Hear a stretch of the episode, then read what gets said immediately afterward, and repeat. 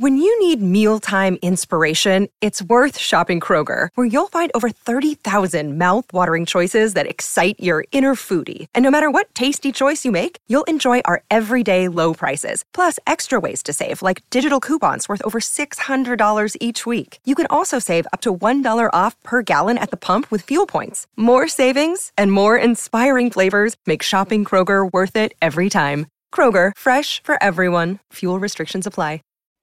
All right. Hello, everybody. Good afternoon. Welcome back to In Liberty and Health, number 285. Um, I apologize for being a few minutes late. That's mostly on me. I was an idiot. Didn't send over the link to my wonderful guest tonight. Um, last time she was on, it was a really, really fun show, really, really cool show. And I think it's going to be the same deal this time. Um, my buddy Kevin's in the chat, uh, sitting in uh, Seattle traffic. So God bless you, brother. Um, hopefully it's not too too bad. But um, yeah, we're gonna get into red pill, Christ pill, the gym, the health stuff, all that good stuff tonight. And um, there are some things that unfortunately I wanted to talk about, but uh, kind of uh, things that um, are just outside of the purview of the conversation, what we can talk about, unfortunately. But um, other than that, make sure you hit all the links below where you can find my guest, find myself, find the wonderful tigerfitness.com, drink LMNT slash drink drinklmnt.com slash in liberty and health for the world's best electrolytes, and Fox Sons coffee. We use code Kyle checkout to let Steve know that I sent you and get some of that wonderful Fox and Sons coffee, or as Tommy would say, that BBC big black roast coffee. yeah, I guess uh, without further ado, let's get into it. What is up, everybody? My name is Kyle Matovic. I am the host of the In Liberty and Health podcast, where we talk all things liberty, health, and wellness, and beyond. My hope is to encourage and spread the message of liberty and physical and mental well being. I hope you enjoy all the topics we talk about with our guests. We're on all major streaming platforms, so please sit back, relax, and enjoy. Man, I'm doing as good as anyone can do getting buried by his 13 year old son on leg day. I'm not going to apologize for not being on this podcast because I got to go see Metallica. So if that's a problem, kiss my ass. Oh, Okay? yeah. All right. Returning to the show, Miss Rachel Wilson, how are you? I'm so good. Thank you for having me back. I want everybody to come watch this podcast because I, I think it's one of the criminally underrated podcasts that's out there. You've had great guests and great episodes, and I'm just like, why is Kyle not blowing up more? So I'm gonna just plaster this everywhere and tell everybody to to watch your stuff because I think it's very good. I'm a big fan. Oh, well, thank you very much. I, I sincerely appreciate that. And uh, I have a guest who I won't quite say who did like the tweet that you retweeted, um, who's going to be coming on. I know you really like this guy, and I've grown to really, really like him as well, uh, coming on on the 28th. But, um, you know, pe- people will see. I'll tell you once we're off air. Um, Okay. un- unfortunately, there were some things I wanted to talk about tonight, but, um, you know, I'm sure we'll be able to discuss those perhaps at a later date. But, um, Yeah. you know, this whole deal with the Christ pill and red pill has been very, very fascinating to me. And um, I was listening to your stream with David Patrick Harry, who at first, when I heard him talk about the red pill, I did not like him, and I took a few swipes at him, even though in like other contexts I generally liked him. But after that last stream you that you did with him, um, my impression of him greatly improved, and I really, really enjoyed that stream, not only from your perspective, but also his perspective. So, um, and also I want to talk about your health journey because I don't think we covered that last time. But um, I guess first things first, um, I, I find that you're probably in strange company with strange bedfellows when it comes to the red pill because you and your husband have kind of considered the red pill space more fellow travelers, and I think you guys have had reasonable criticisms, but also have been able to understand it better than anybody else in your general sphere. Yeah, um, we feel like that a lot. It's kind of frustrating because, I mean, one of the reasons my husband's channel has become so popular is because he's very good at making sure he actually understands the worldview and the opinions of, you know, whoever it is he's debating or the two people that he's moderating a debate for. He genuinely wants to understand the worldviews and opinions of those people because if he does disagree, you can't properly dismantle those things if you're Right. getting it wrong. You know what I mean? So we try really hard to like honestly understand what these people are saying and what has happened with the red pill, especially for those of us who are on the more traditional, I hate all of these labels. Uh, no, I feel like they're so overused and abused, and nobody knows Mhm. what they even mean anymore. Right. But like traditional conservative Christian Yeah. side of things, they just think, oh, red pills are they're degenerate pickup artist guys, and they just want everybody to have lots of you know crazy fornication, and they're against marriage. And I think that's a really unfair characterization. Um, Mhm. I've done shows with people like Pearl or, you know, other people who are kind of controversial, and I will not say that they're not. Of course, Pearl's very controversial. She Right. comes out and says, you know, I say stuff that she doesn't agree with, she says stuff that I don't agree with. But there are some important places where I think that she and even Myron Gaines and, and Rollo Tomassi, that they have really good points about the state of things that those of us on the more Christian side like to put on our little rose colored glasses and pretend those things don't matter or they're not real. Like I just watched the Daily Wire episode on the red pill marriage The- thing. Yeah, the red pillars got it wrong, is what they called it. It was so, it was, I wanted to just reach through the screen and slap them a little bit, like Michael Knowles and Andrew Klavan especially, because I was just like, and then you know we you have Matt Walsh saying stuff like, well, if you just spend more time with your wife, you divorce is a thing you don't have to worry about, and I'm just Mhm. like.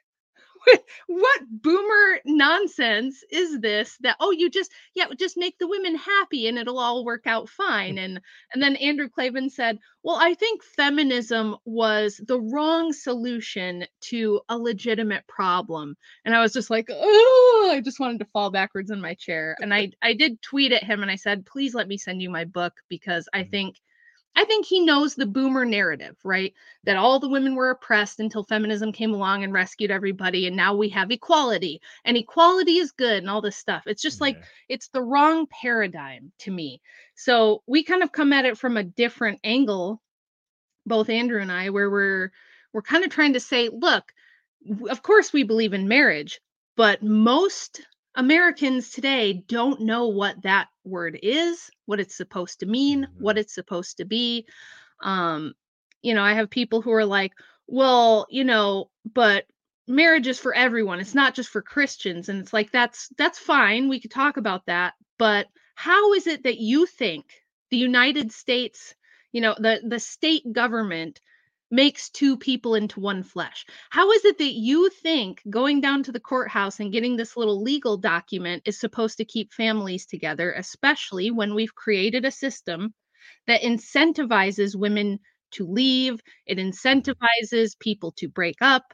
Uh, and there, I mean, we could talk for hours about all the problems, but I just, I think that the Christ pill side is not mm-hmm. accurately representing the red pill side, and they're being extremely naive and they're just hand waving this monstrosity of a system. Like, if you guys have ever done any digging at all into the child support system, the family court mm-hmm. systems, who funds it, who runs it, what kind of a tentacle monster billion dollar industry that is.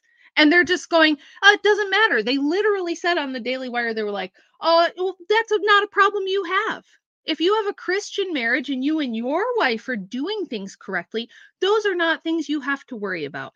And I just feel like that's telling people there's a monster at the door, but you know, you don't have to worry about it because you locked your door or something. Mhm. It's just it's so naive to me and they don't want to address any of the problems that got us where we are and that's just not going to help anyone Yeah, no, I completely agree, and I, I hate, I hate platitudes, but some of them are correct. So, like the you know progressives driving the speed limit, you know, being conservatives, and then also kind of looking at everybody being a feminist nowadays. It's really true because basically all they were laying out is more egalitarian nonsense, where it's like Mhm. you know, it, kind of like you said earlier on in the show, though, like just cover your eyes and your marriage is going to be perfectly fine. It's like, okay, well, for you guys 30, 40 years ago, that might have been okay. But like for most people now, like the entire dating landscape has completely changed. And, you know, men's expectations and women's perceptions have completely changed. So, you know, you have free 4K streaming porn at all times. And then you also have women's perception they can get any guy, anytime, anywhere because they see all these other girls doing it. So once again, their perception is, hey, I could do this too but you know now we live in this distorted reality where like okay well you know you have to understand as a woman that eventually your day in the sun's going to go away and you know if you just come back to christ at 29 years old and say well now i'm i'm repenting of all my sins of riding the cock carousel and you know having a couple Yeah. kids from a couple different guys like you the worst part is that there's going to be a lot of guys who are going to be there that are going to say oh no no that's fine and then he may get completely fucking wrecked by her and then what's even worse is that you're going to create more atheists and non-believers and people are just completely and totally jaded by telling them just you know hold your nose and take the plunge and don't worry about the risks of marriage um i think stuff like that's so harmful and it's why i hate dishonest marketing. You should always be honest with your audience. You should be honest to the people that you're selling to and you should let them know up front like hey these are the risks. These are the benefits. You decide what you do. And this is why i think you and your husband and myself all kind of you know look at the stuff through the same angle why we all kind of see red pill praxeology as kind of like a necessary and good thing is because like hey we can look at these problems and say like this is the reality. Go in with the knowledge and then decide what you're going to do don't just say okay well fuck it you know matt walsh and daily wire said go get married you'll be fine um Yeah. you know just listen to that i think it's just very very dangerous It is, and it you're right. It's kind of deceptive. They're selling something. They're they're selling you something that isn't true and doesn't really exist. And they're I don't know if it's because like these guys are men for the most part. I feel like Candace made some more better points shockingly than, than the men did. The men were basically like, if you're being a good husband, right, then your wife will be happy and she'll have no reason to leave and she'll just Right. stick around. Well, what's If what's the you're just- definition of a good husband too, though? And, and I guarantee you, anytime you ask these guys, Rian Stone made a really good point. He said, "Why is it that every single time you ask Matt Walsh about what a good husband is, it always ends up being how much you can look like Matt Walsh?" Like, that's generally what it's going to be. Uh, yeah, I don't, I don't know if that's gonna help anybody. right? Uh, not to be, I'm not trying to trash Matt Walsh. He seems like a fine enough man, and I, Mm-hmm. Sure. he has a lovely family, and that's good stuff. We like that. Right. We want that. Absolutely. I don't know if it's that they don't understand. I think they don't understand the psychology of women post feminism for in particular. Women have always had a certain nature and a way that they are that's different from men obviously. We think it's an ontological thing. We don't see human beings as just like interchangeable widgets but some of them have long curled hair and some of them have beards. We don't see it that way. We see male and female as created different by God. And something that I don't think these guys understand about women, even without the feminism stuff, there's been um, two big, large scale studies done. One I've talked about a whole bunch the 2009 study, The Paradox of Female Happiness. But they did a, a follow up study that was even bigger and more cross cultural to that study where they evaluated the metrics of happiness and the, the, all of the like um, metrics of how much mental illness, depression, anxiety, like basically the mental state of women and what factors affect that, like their their financial status, their socio-political status, all these different things. And what the the authors of the study concluded is that just it doesn't matter the time, the place, the circumstances, women are not very happy. They're just like Jordan Peterson always says, women are more prone to negative emotion. And that's Mhm. true. It's just true. Um, I had a lady today on Twitter who said, you know, I made a tweet about wifely submission, and she was like, Yeah, I want to be a good wife, but that's really hard for me when I feel like my wants aren't being met. Now, she didn't say needs. She said, When my wants aren't being met. And I often feel like I want more. And I was like, Welcome to being a woman, right? You're uh, you're always going to have times when you feel like you want more. Do you think men don't, by the way? Do you think men ever you know, are just like, wow, my wife is the best I could have gotten. She's perfect. There, no improvements can be made. You know, she couldn't improve if she tried. It's Mhm. it's this silly idea where we think marriage is about happiness. Like my I should be happy. And if I'm not happy, there's got to be a problem with my marriage. And this is the thing about women's minds that I think these men don't understand. The reason that you can't build a marriage or a society or a family around women's emotions. We ha- we have a lot of hormones going on. We have a lot of ups and downs and we're just much more prone to being affected by negative emotion like anxiety, worry, stress, depression, all these kinds of things. Uh 26% of American women are on uh, antidepressants or psych meds of some kind. Mhm. So if you think that the key to keeping your marriage together is just well make her happy just spend more time with her just give her what she mm-hmm. wants until she's happy that's impossible to do okay? We don't talk to women about the fact that your marriage and your family is not about you feeling happy all the time and feeling like all your wants are met. I've never heard, I've never heard a woman be so forward about it, but I kind of appreciated her cuz she was honest. She didn't say he's not meeting my needs. She was like, I just feel like I want more a lot of the time and that makes me want to be that makes me want to be disobedient. It makes me want to challenge him on things. It makes me want to be difficult and it's like yes, the shit test. So it's like these are the conversations that they're having on the red pill side. No, I don't agree with like Myron about you should get 50 bodies and all this experience before you get married. First of all, that's never going to happen for the majority of men. Right. Most men are never going to get 50 girls in the sack, Mhm. but even by the time they're 35, it's not going to happen. It's Right. even by his own statistics, highly unlikely. Um, and I don't think that that kind of experience is helpful. I don't think that just um, sleeping with a bunch of chicks is going to like teach you about women. Mhm. I think there's other experience you should have with women um, Sure. to learn about that. But having dads around would be a huge help. Having, you know, masculinity not be painted as this toxic, problematic thing would be extremely helpful. Mhm. Men used to be more comfortable having authority, creating boundaries. They knew that that was their natural God given right that comes along with all the responsibility of running the entire world, you mm-hmm. know, and creating the entire infrastructure and all of the systems that make our wonderful modern world run. But over the last 50 years, we've like beat that out of men where we've told them, no, that's problematic. You need to have all the responsibility. But if you have mm-hmm. authority, you're going to be abusive with it. We can't trust you. You're going to be aggressive. You're going to be abusive. So you can't have any authority. Those kind of things are what's wrong. And those are the conversations that we're not having on the Christ pill side that have to be had, or these problems are not going to get fixed. Simply telling them make your make your wife happier isn't going to work. Yeah, well, when was the last time that like you listened to a woman and then took what she said, did it, and then she still wasn't happy?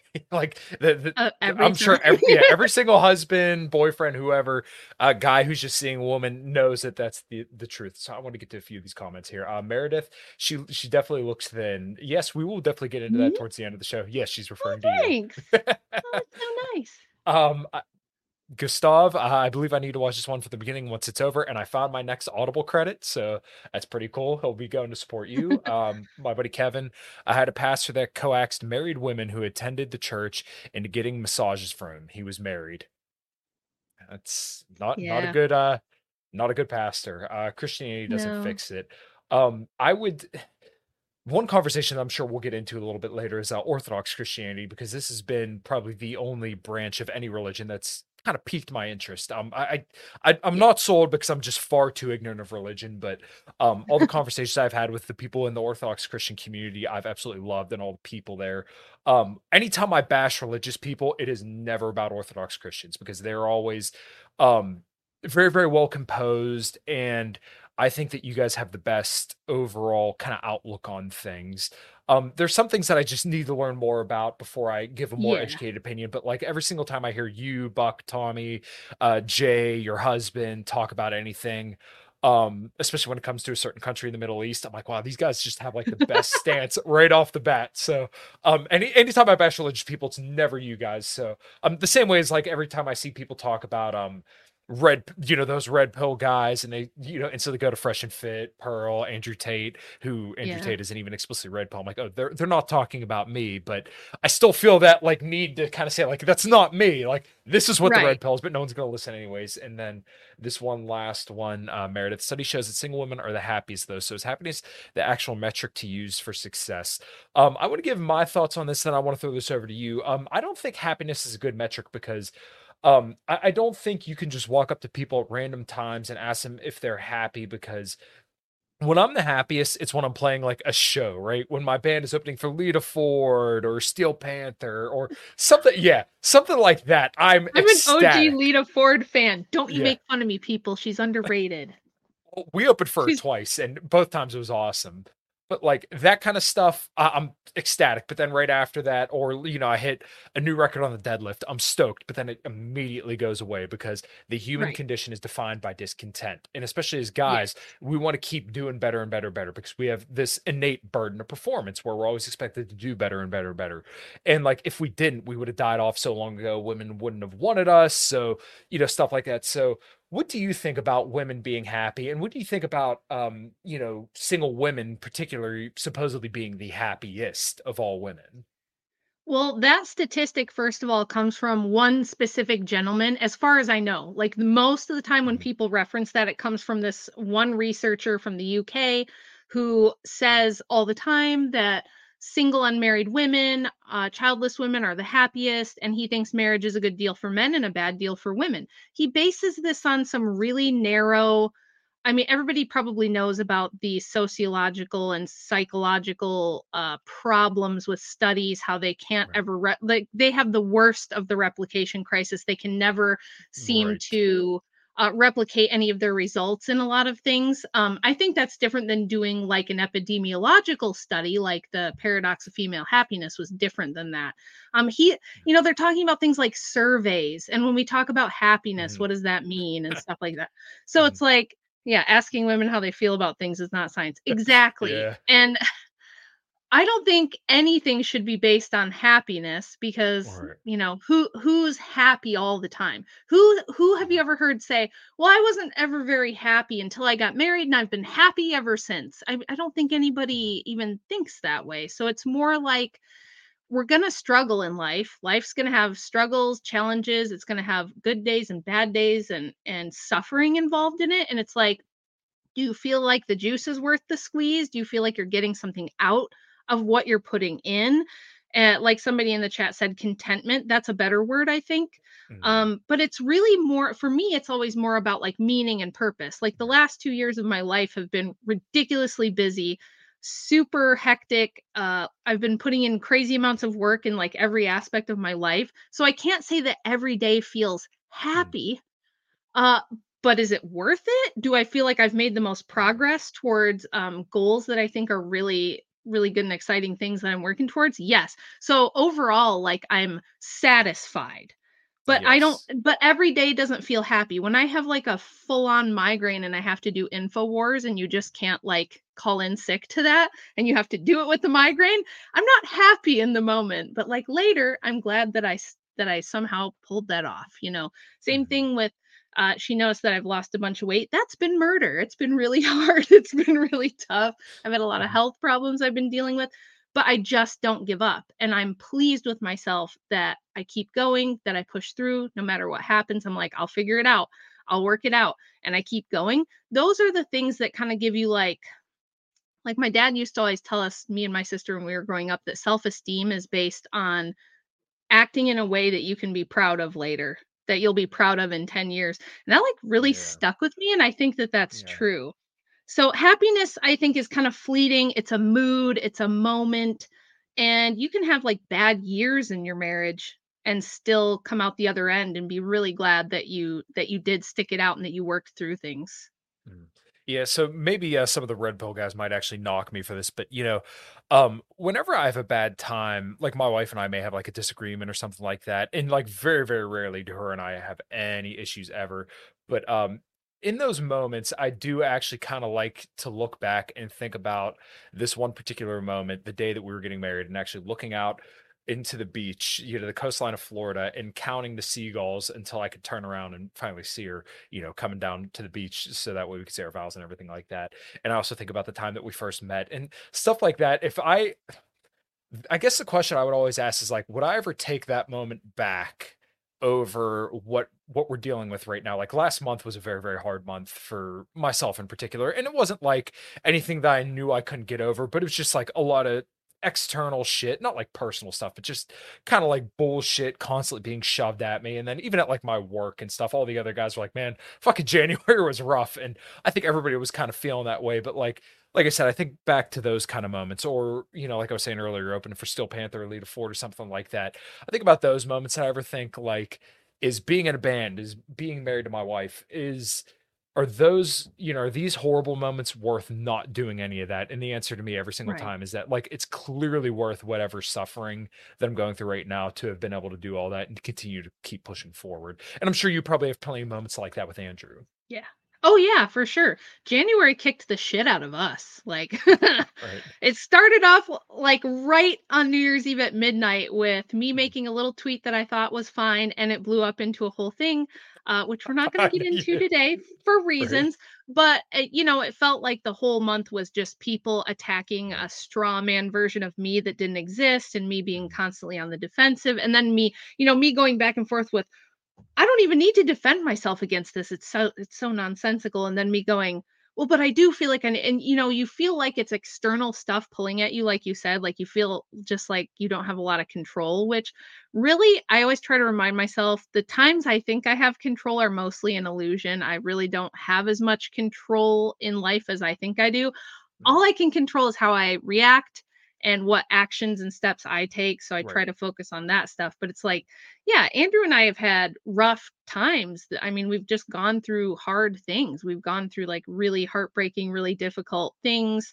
Um, we've struggled because we had a large family and we started out with no money and it's like, you know, clawing our way out of debt and Right. things, which we've done, but it was like, it was a long decade of just working and grinding every day all the time and f- you know you feel like it's been years and we're not where we want to be you know and and just constantly trying to level up constantly trying to improve tr- constantly trying to get better and i think the thing other than our faith which is the primary thing and the fact that both of us just really wanted to have like an intact family and keep it together because we just know what it's like when that doesn't happen uh the thing that i think we grow together that's like a big deal for us. We both have like a self improvement mindset you know? So if he's not doing so great with something or he's fallen off the wagon with like you know he's fallen into a bad habit or i've fallen into a bad habit or you're not doing your best we can kind of nudge each other and be like hey you know you're kind of slacking but i know you have it in you. You can do this like let's Mhm. go. Let's get up and let's go and let's you know you i'll push you and you push me and we'll do this together. And that's kind of how we've how we've made it work. That's how we've attacked life and life's problems is by trying to do it together and push each other because you know he looks at me and sees all this incredible potential that i don't see in myself and vice versa. I always look at him and think he's like everybody loves to tease me in his chat by saying that i simp for him which i do but it's only because i think he's fantastic and amazing and i'm constantly in awe that i'm married to this person. So when he's having a bad day Yeah. i try to remind him of that and he does the same thing for me. And so Mhm. that's pretty priceless though. I will say that's pretty priceless to have in life. If you've got that you can get through anything Yeah, well, and I think that's kind of your job as a wife. I, I and obviously it's not my place to tell people what they're supposed to do, but I do think, you know, a good wife, a good girlfriend is always there to be supportive of their husband, always make sure that like, hey, all your other needs are met that you don't already take care of. Right. Um, let me see here. Nuke said, uh, stupid fucking Discord. Uh, always needing a perfect mental state is a female trait. See COVID 19 measures to keep us safe. Yeah, exactly. Well, the world's a fucking dangerous place, you know? And I, I think that's kind of what red pill praxeology is mainly about is to give guys the equipment to go out into the dangerous world and say, like, okay, well, now you can accurately assess threat and your risk, your risk tolerance, and then also where you stand and how much you can take on in terms of risk and all that stuff. You know, like, hey, Yeah. so if you know that the average guy has like a, you know, the average marriage is what do they say? 56% of marriages end in divorce, right? Then what can you do as an average dude to put yourself out of that average? And it's really not much. So like Nuke and I talked about this when he was on the show last. Like the average dude's over like 200 pounds. He can't even lift deadlift like 300 pounds. You know, just very very simple stuff that like if you Yeah. put conscious effort mm. into going to the gym for like a year, if you eat just somewhat right, you know, decent amount of fiber, protein, whatever, Yeah. like just do that and work out two to four times a week. You're gonna just fly right out right out of average in like a couple months to a year. And then that already mm-hmm. dramatically lowers your risk of a woman leaving you or you know completely fucking you over. But I mean, even beyond that, you still have to accept that at some level that still could happen. And that's really what I think a lot of the main ideas around the red pill is, is just that like accepting the risks and just understanding the world around you as it is your place in it. Yeah, 100%. And I mean, it's not like it's risk free for women, but even as a woman, I have to admit that the entire system is built. It's this is the paradox of feminism. Uh, women are strong and independent. They don't need men for anything. They have total autonomy and agency over themselves. Right. But at the same time, we have to build the world around reducing risk for women right? Right. We have to make everything geared to because uh, this is something that I criticize my team, my team. I hate this whole thing of everybody being on Yeah. teams, but it's like the the Christ TradCon group online just if they see a woman sad, it has to be the fault of a man somewhere. They really have this idea that Right. women are born angels, innocent, well meaning angels who would never do anything bad, would never do anything wrong, unless and until a man somewhere came along and corrupted them, let them down, failed them in some way.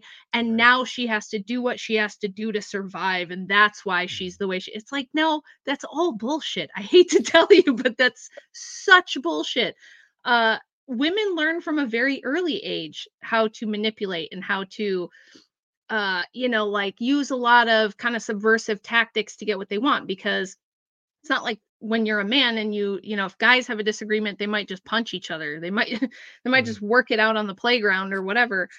Women don't learn that kind of thing and they don't learn hierarchy. We don't have a hierarchy among women the same way that men do. So it's like they learn other tactics. They learn to be uh you know to cry if they get something they to get something they want you know how many times have you seen a video where a cop pulls over a woman and she'll start to cry to try to get out of the ticket or she'll flirt with the cop to try to get out men can't do that i mean Yeah. maybe a small tiny percentage of men could get away with that with a female cop but generally it's like women just learn different methods to get what they want than men do and we're all going to sit around and pretend like that's not true we're going to all sit around and pretend like a hot 22 year old can't get anything she wants from men. Like Mhm. she she can literally just get anything just for existing. And when that's all you know it makes life really hard when you hit 30 and suddenly that's not happening anymore. And this is when this is when they all go on TikTok and start to cry right? I don't understand why the world is so mean and why everything's so hard and now I'm lonely and I don't know what happened. And it's like we do them a horrible disservice by by treating them like babies and and acting like it's fine that when they're 22 and hot and they're on top of the world that like you go girl that's what you de- you deserve. We are always telling women about what they deserve and then we mm-hmm. always tell men about you need to step it up you need to do better you need to try harder you know? Nobody feels bad for men. If a man goes and makes a tiktok crying the the reaction's usually overwhelmingly negative. Right. they can't even do that and i'll hear people say well that's why we need feminism. We need feminism because men have to know it's okay to be weak and cry. And it's like no no that's you're also just missing the point. It's not that we want the men to be more sensitive and effeminate. It's fine and good and healthy for men to have a lot of responsibility and to be challenged. Like you said men need challenges Mhm. or they feel like they're dying. They just feel purposeless they get depressed they start to just feel like there's no point to living. Men need a good challenge and they need responsibility Mhm. but they also you can't you can't put that on them and then tell them they have no authority. It has to be both together.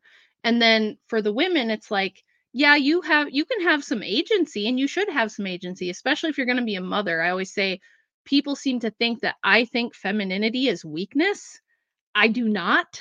I absolutely don't think that you should be uh, weak and incapable and incompetent and unable to do anything in life as a woman. That was certainly not the case when my grandma was growing up like she could go in the backyard and butcher a chicken she could raise a whole garden she knew how to roll Mhm. cigars she could you know do farm labor she could do all kinds of stuff. She was an incredibly handy capable lady. She just didn't think it was her job to tell every man around her what he needs to be doing and that he needs to be doing it on her time frame and things like that. So there's a historical way that men and women have always gotten along in the world that worked really well and we just decided to like invert that and now we wonder why everything's problematic you know? Mm-hmm. And this stuff seems like it should be simple but trying to i mean just just listening to the daily wire guys talk i was like they they are they're on the moon. Like they're not even close to reality. They're not even close. It's so bad. It's so bad on like the conservative right. And I'm like, how are y'all out here saying, well, I don't see any reason why we should tell the gays that they can't get married. But then at the same time, you're like, actually, if marriage is bad, it's because the men aren't doing enough. It's just they want to have like the weirdest it's like this weird cognitive dissonance on the right. I'm so tired of the whole right wing, to be honest. It's just, I don't know what to do with them anymore. And it's to the point where I'm annoyed to be associated with them. No, but at the I, same I, time, I absolutely hate the left. So I'm not going there. It's like, yeah, I, I think you and I are in the same box in that respect because, like, I consider myself a right winger, and people may say that I'm not. And look, whatever, because these, like you said, these terms get to be so fucking goofy.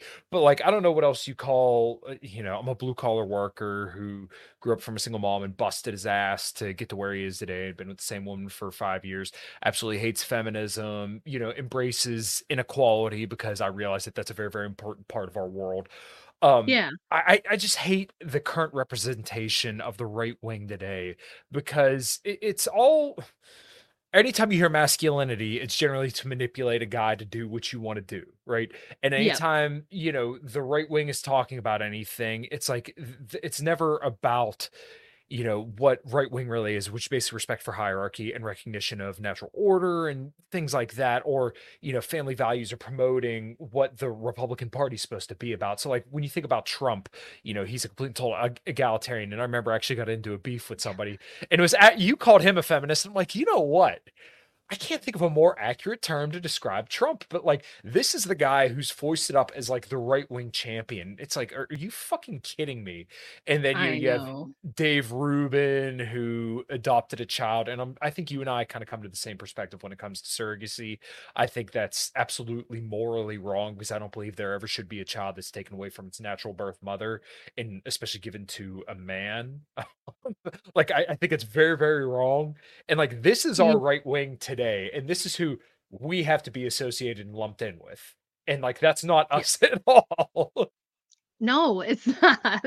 It's not. But I mean the the lines have gotten so crossed and skewed, and this is why I'm I'm annoyingly a philosophy bro because I think you have to understand mm-hmm. like the genesis of ideas and where where thing where ideas come from and then you have mm-hmm. if you have historical background on things it helps a lot because a lot of us I'd say 95% of people, you're plopped into this modern Americanist worldview. It's like a phronema, to use the Greek, where you see the world this way, right? Where we're Americans and liberty and freedom are the most important thing, but it's never really liberty or freedom to do something virtuous. It when people mm-hmm. tell you about their rights, when they tell you about their freedoms, it's always like freedom to have abortion, freedom to do gay butt sex. Right. It's always freedom to or freedom to, you know, hey man, if I want to lay on the couch and smoke weed all day, it's none of your concern and it's mm-hmm. I'm not hurting anybody, bro. So you get this like utilitarian morality, especially since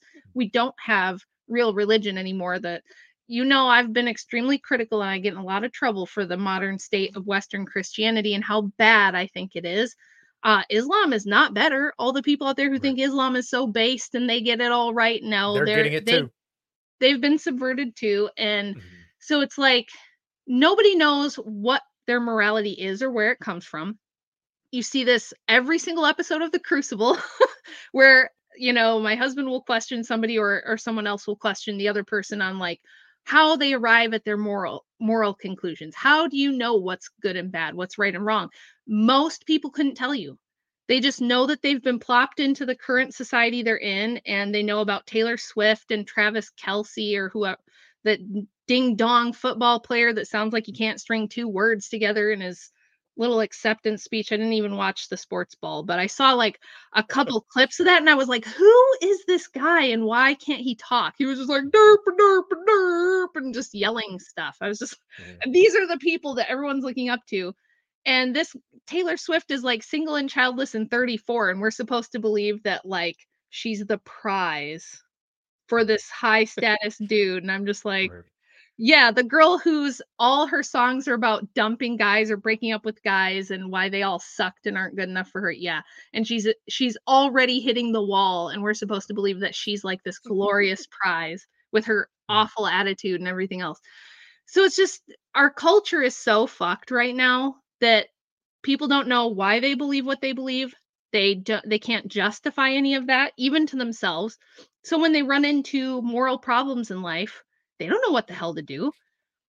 And mm-hmm. most of their pastors don't know what the hell to do. If they even go to a church, if they even have a church, your lesbian bishop is not going to help you determine what's good and bad or right and wrong because she's already wrong. You can't be a lesbian bishop. Okay. So it's like we just live in like funny world reality where it's, I think most people in America now reduce right and wrong to like, is it hurting someone or harm principles? And Mhm. there's a lot of problems with just reducing everything to harm and consent. You end Mhm. up with the world we have now, if that's what you do. Yeah, well, you know, this has kind of been something that's been bugging me a lot lately because um after listening to specifically some of the debates that your husband has done um when it comes to morality and stuff like that, I'm agnostic and I, I've I've questioned my position a lot and the libertarian assumptions. And I think a lot of what you said there does kind of encapsulate a lot of libertarians and the way they look at morality. But um, you know, I I think about like when people ask the question, well, why can't people be necrophiliacs? And like, what is the libertarian objection to that? Well, there's no harm being done. Um, you know, it, Yeah. to me, it's like a, it, there's a disgust to that because it's not a living being who can consent. But once again, there's no harm being done. But like, if you look at it through a strictly libertarian worldview, which I've heard people do, they say, "Oh, well, there's nothing wrong with that. There'd be nothing morally wrong with Yeah. fucking your mom or something like that." Right. Um, I, you know, what's the argument for that for a libertarian perspective? And like, it's it's just something I couldn't very well articulate. Although I would definitely say I'm morally opposed to it. But if you ask me why, I would say, well, I think it's wrong. I don't think you should be having sex with dead people. like that's Yeah. that's disgusting to me. But once again, what I, I I can't say I have a good grounding for that. So this has been something I've wrestled with for quite a bit. Yeah. It's actually a really tough question. And like I said, it's if you look at the revolutionary period and the great thinkers of like the enlightenment revolutionary period and those were the architects of like the french revolution and the american revolution and some of the things they thought you can really see how we ended up where we are now and how these ideas seemed like a good thing at the time and i wouldn't throw the baby out with the bathwater i wouldn't say that like Right. all libertarian thought is bad certainly not i i went through a pretty long libertarian phase in my 20s and some of the things they get i think you should have a right to own property. I think men need to own property. In fact one of the things that the bolsheviks wanted to do to really push feminism there when they took over um of course they want to get rid of private property because it's part of the marxist ethos where it's like uh if you get rid of private property rights everything else they want they get it but they specifically would say it, the problem with private property is that men owning things and being able to pass them down to their sons and grandsons uh, this is actually the problem because then the women want to serve and take care of the men and we Mhm. need them to honor the state. They should be serving lenin was what they would say. You, you know your husband no you don't serve honor and obey him. Lenin is your husband now. Everything goes to the state. If you have children it's for the state in fact they didn't even want people to know who the paternity was of the children they wanted to have like Mhm. um kind of like this open parentage stuff they didn't have Well, I want dna get into this a testing yet bit. Yeah. yeah yeah so they they wanted to have like communal raising of kids because if you take away private property rights from men if you take away paternity rights from men what real motivation do they have to like build a business accrue wealth purchase property Sure. build things that are you know build great things that they're not even going to see come to fruition it's going to be more for their grandkids or something it just Mhm. strips men and neuters them of all of that um, motivation and that's exactly what they wanted. Then the only motivation and the only loyalty becomes to serve the state. And then eventually we're going to get to this stateless society where we're all global citizens working for the common good of the global commune, right? Um, and part of what I do is read all the boring ass shit that feminists were writing 100 to 150 years ago or 200 years ago that nobody else is ever going to read. In fact, I've talked to women who have like PhDs in gender studies that haven't read the stuff that I've read. And the thing about it is that it really helps you understand like the mindset of these people who pushed this stuff, who started these ideas and where it comes from, then you realize just how bad it is. That's why, like, sometimes people read my book and they'll be like, Holy crap, I had no idea. Like, I really didn't understand where all of this comes from. So, I think there's aspects of liberty that are good that we should keep. But I mean, there, there were aspects of those things that we had under feudal systems and monarchies, like Hoppe will talk about. You know, I'm a big mm-hmm. Hoppe fan. He was really kind of the guy that got me out of libertarianism, actually. Um, if I want to be honest, but I know that a lot of libertarians don't like Hoppe. But I'm if I like anarchist or libertarian ideas, they're going to be more that direction. Mm-hmm. So I, I just see that through the last 150 years, the people who have tried to dismantle everything, just try to like completely annihilate the systems that worked for humanity for thousands of years. Those people, if you look at their actual spiritual beliefs, they are like Gnostic, they're transhumanist, they have some really crazy, really bizarre ideas about what humanity is and where it should go. And of course, they're always the people who think they ought to be steering it, right? So I'm totally against all of that too. I don't want top down tyranny. I don't want globalism. I don't want just that type of uh, rampant tyrannical authority either. So I'm kind of rambling at this point. No, no, no. I'll let you re- rein it back in. yeah. Um. It, so it seems like a lot of like dissident right wingers would be more of like minarchist, which um is a position that I would you know wholeheartedly embrace because like at heart I'm an anarchist, but um you know realistically I, that's never going to happen. So like mm-hmm. like you said, Hop, like the idea of a very very tight social order that has libertarian ideals is I think the only way that you can kind of have a libertarian order in the real world is by having very very high social expectations upon one another. Because let's face it freedom is a lot of responsibility for people. And specifically like when you look at like this whole border situation, we have to reckon with the fact that like these people may not be able to carry that same burden as well as some other people might be. And let's yeah. say they're any less of beings or less moral or anything like that. Let's just say like we need to accurately assess people and their abilities. And that's part of just, you know, the natural order. Like there are just going to be some people that are better at things than other people no matter what. Um, I wanted to tap on some of these comments. Caroline, hello. Thank you so much for dropping by. I think y'all focus too much on people's stats. If you ever listen to Travis Kelce talk, it's clear he's not like the kind of guy who would ever seek out the red pill. He's just a normie. Get over it. I, I mean, he Taylor Swift is well, of know, course probably, he's a normie. Yeah. That's what I'm saying. That's why um this is engineered. This whole Taylor Swift, mm-hmm. Travis Kelce thing is pretty engineered. It's yeah. just like how they do with a lot of other things like this where they did pick the most normie guy and then put him with the biggest pop star in the world and then everybody's focused on this story it gets everybody into the woke nfl stuff it uh, you have little girls that are like crying and fainting at taylor swift concerts and she's doing like actual witchcraft rituals in her concerts mm. now you could think i'm crazy um, but if you go watch my friend jamie hanshaw's channel she does a really good job of breaking all of that down and it really is it's it's pretty bad stuff um and she's like saying that abortion is a christian uh you know christian real christians value like abortion yeah. yeah things like that so these people it's the same thing that they've been doing for 100 years in the hollywood machine and the entertainment industry where they take these people and they hold them up and and push social engineering through them so yeah, it's, I, it's I, not really about people's stats, you know. Uh, yeah. Just to address that real quick, it's really not about like, oh, how old you are and how many eggs you mm-hmm. have left, or are you six foot, six figures, in a six pack. Most people are average by definition. I'm very average. I'm an average lady in most ways. Um, I might be a little bit smarter. I guess that's the only thing the Lord gave me because He gave me crooked teeth, so I get the extra few IQ points. But like on on the whole, I'm very average. I'm just an average lady. There's nothing. I'm not a supermodel. I'm never gonna be a supermodel. Um, I'm not like super talented at one particular thing where I'm just gonna ever be a Taylor Swift, and that's fine and that's good. I don't really want that. When you see what people who get like global stardom, what their life is like, it seems like hell to me. So I think being average is actually more conducive to your happiness. And I think that's something that everybody should embrace again. I think one of the things that's wrong with some of the red pill people, most of them don't push this, but if you do, you don't need a Bugatti and you don't need 250K and all that sort of stuff.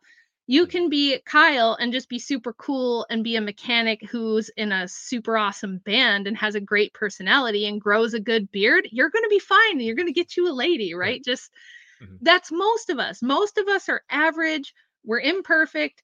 We have a past and all, most of us are going to have to work through all those things with each other that's the mm-hmm. average marriage this idea that you're going to find a spotless virgin and the spotless virgin is going to find the six foot seven guy with the abs you know and the bugatti it's just that's not life for mm. for almost any of us yeah, I think some people do get a little bit jaded about that kind of stuff. But I guess that kind of brings us to the uh, other topic I wanted to talk to you about, and that's just the Christ pill.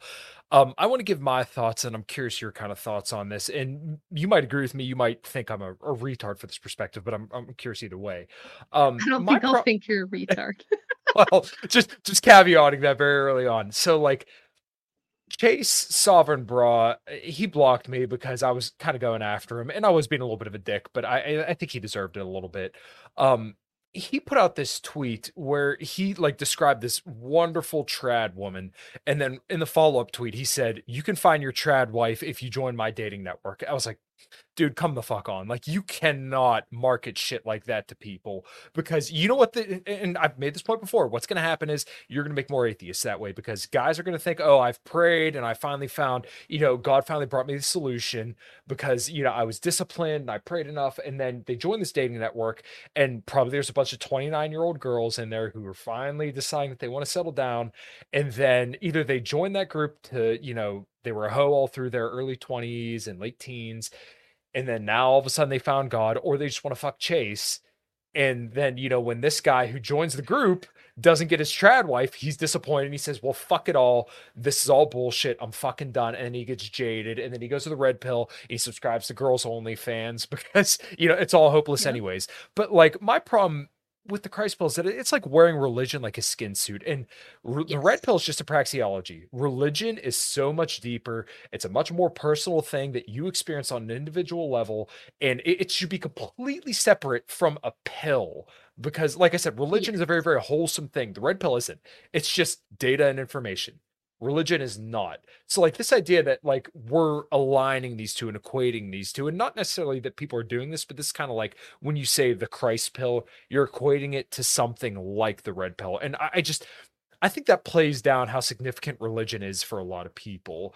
And I just, it, just shit like that is so stupid to me. Like, your religion is your religion. Your relationship with God is your relationship with God that's personal to you and your religion should be shared with other people and you should enjoy it with other people.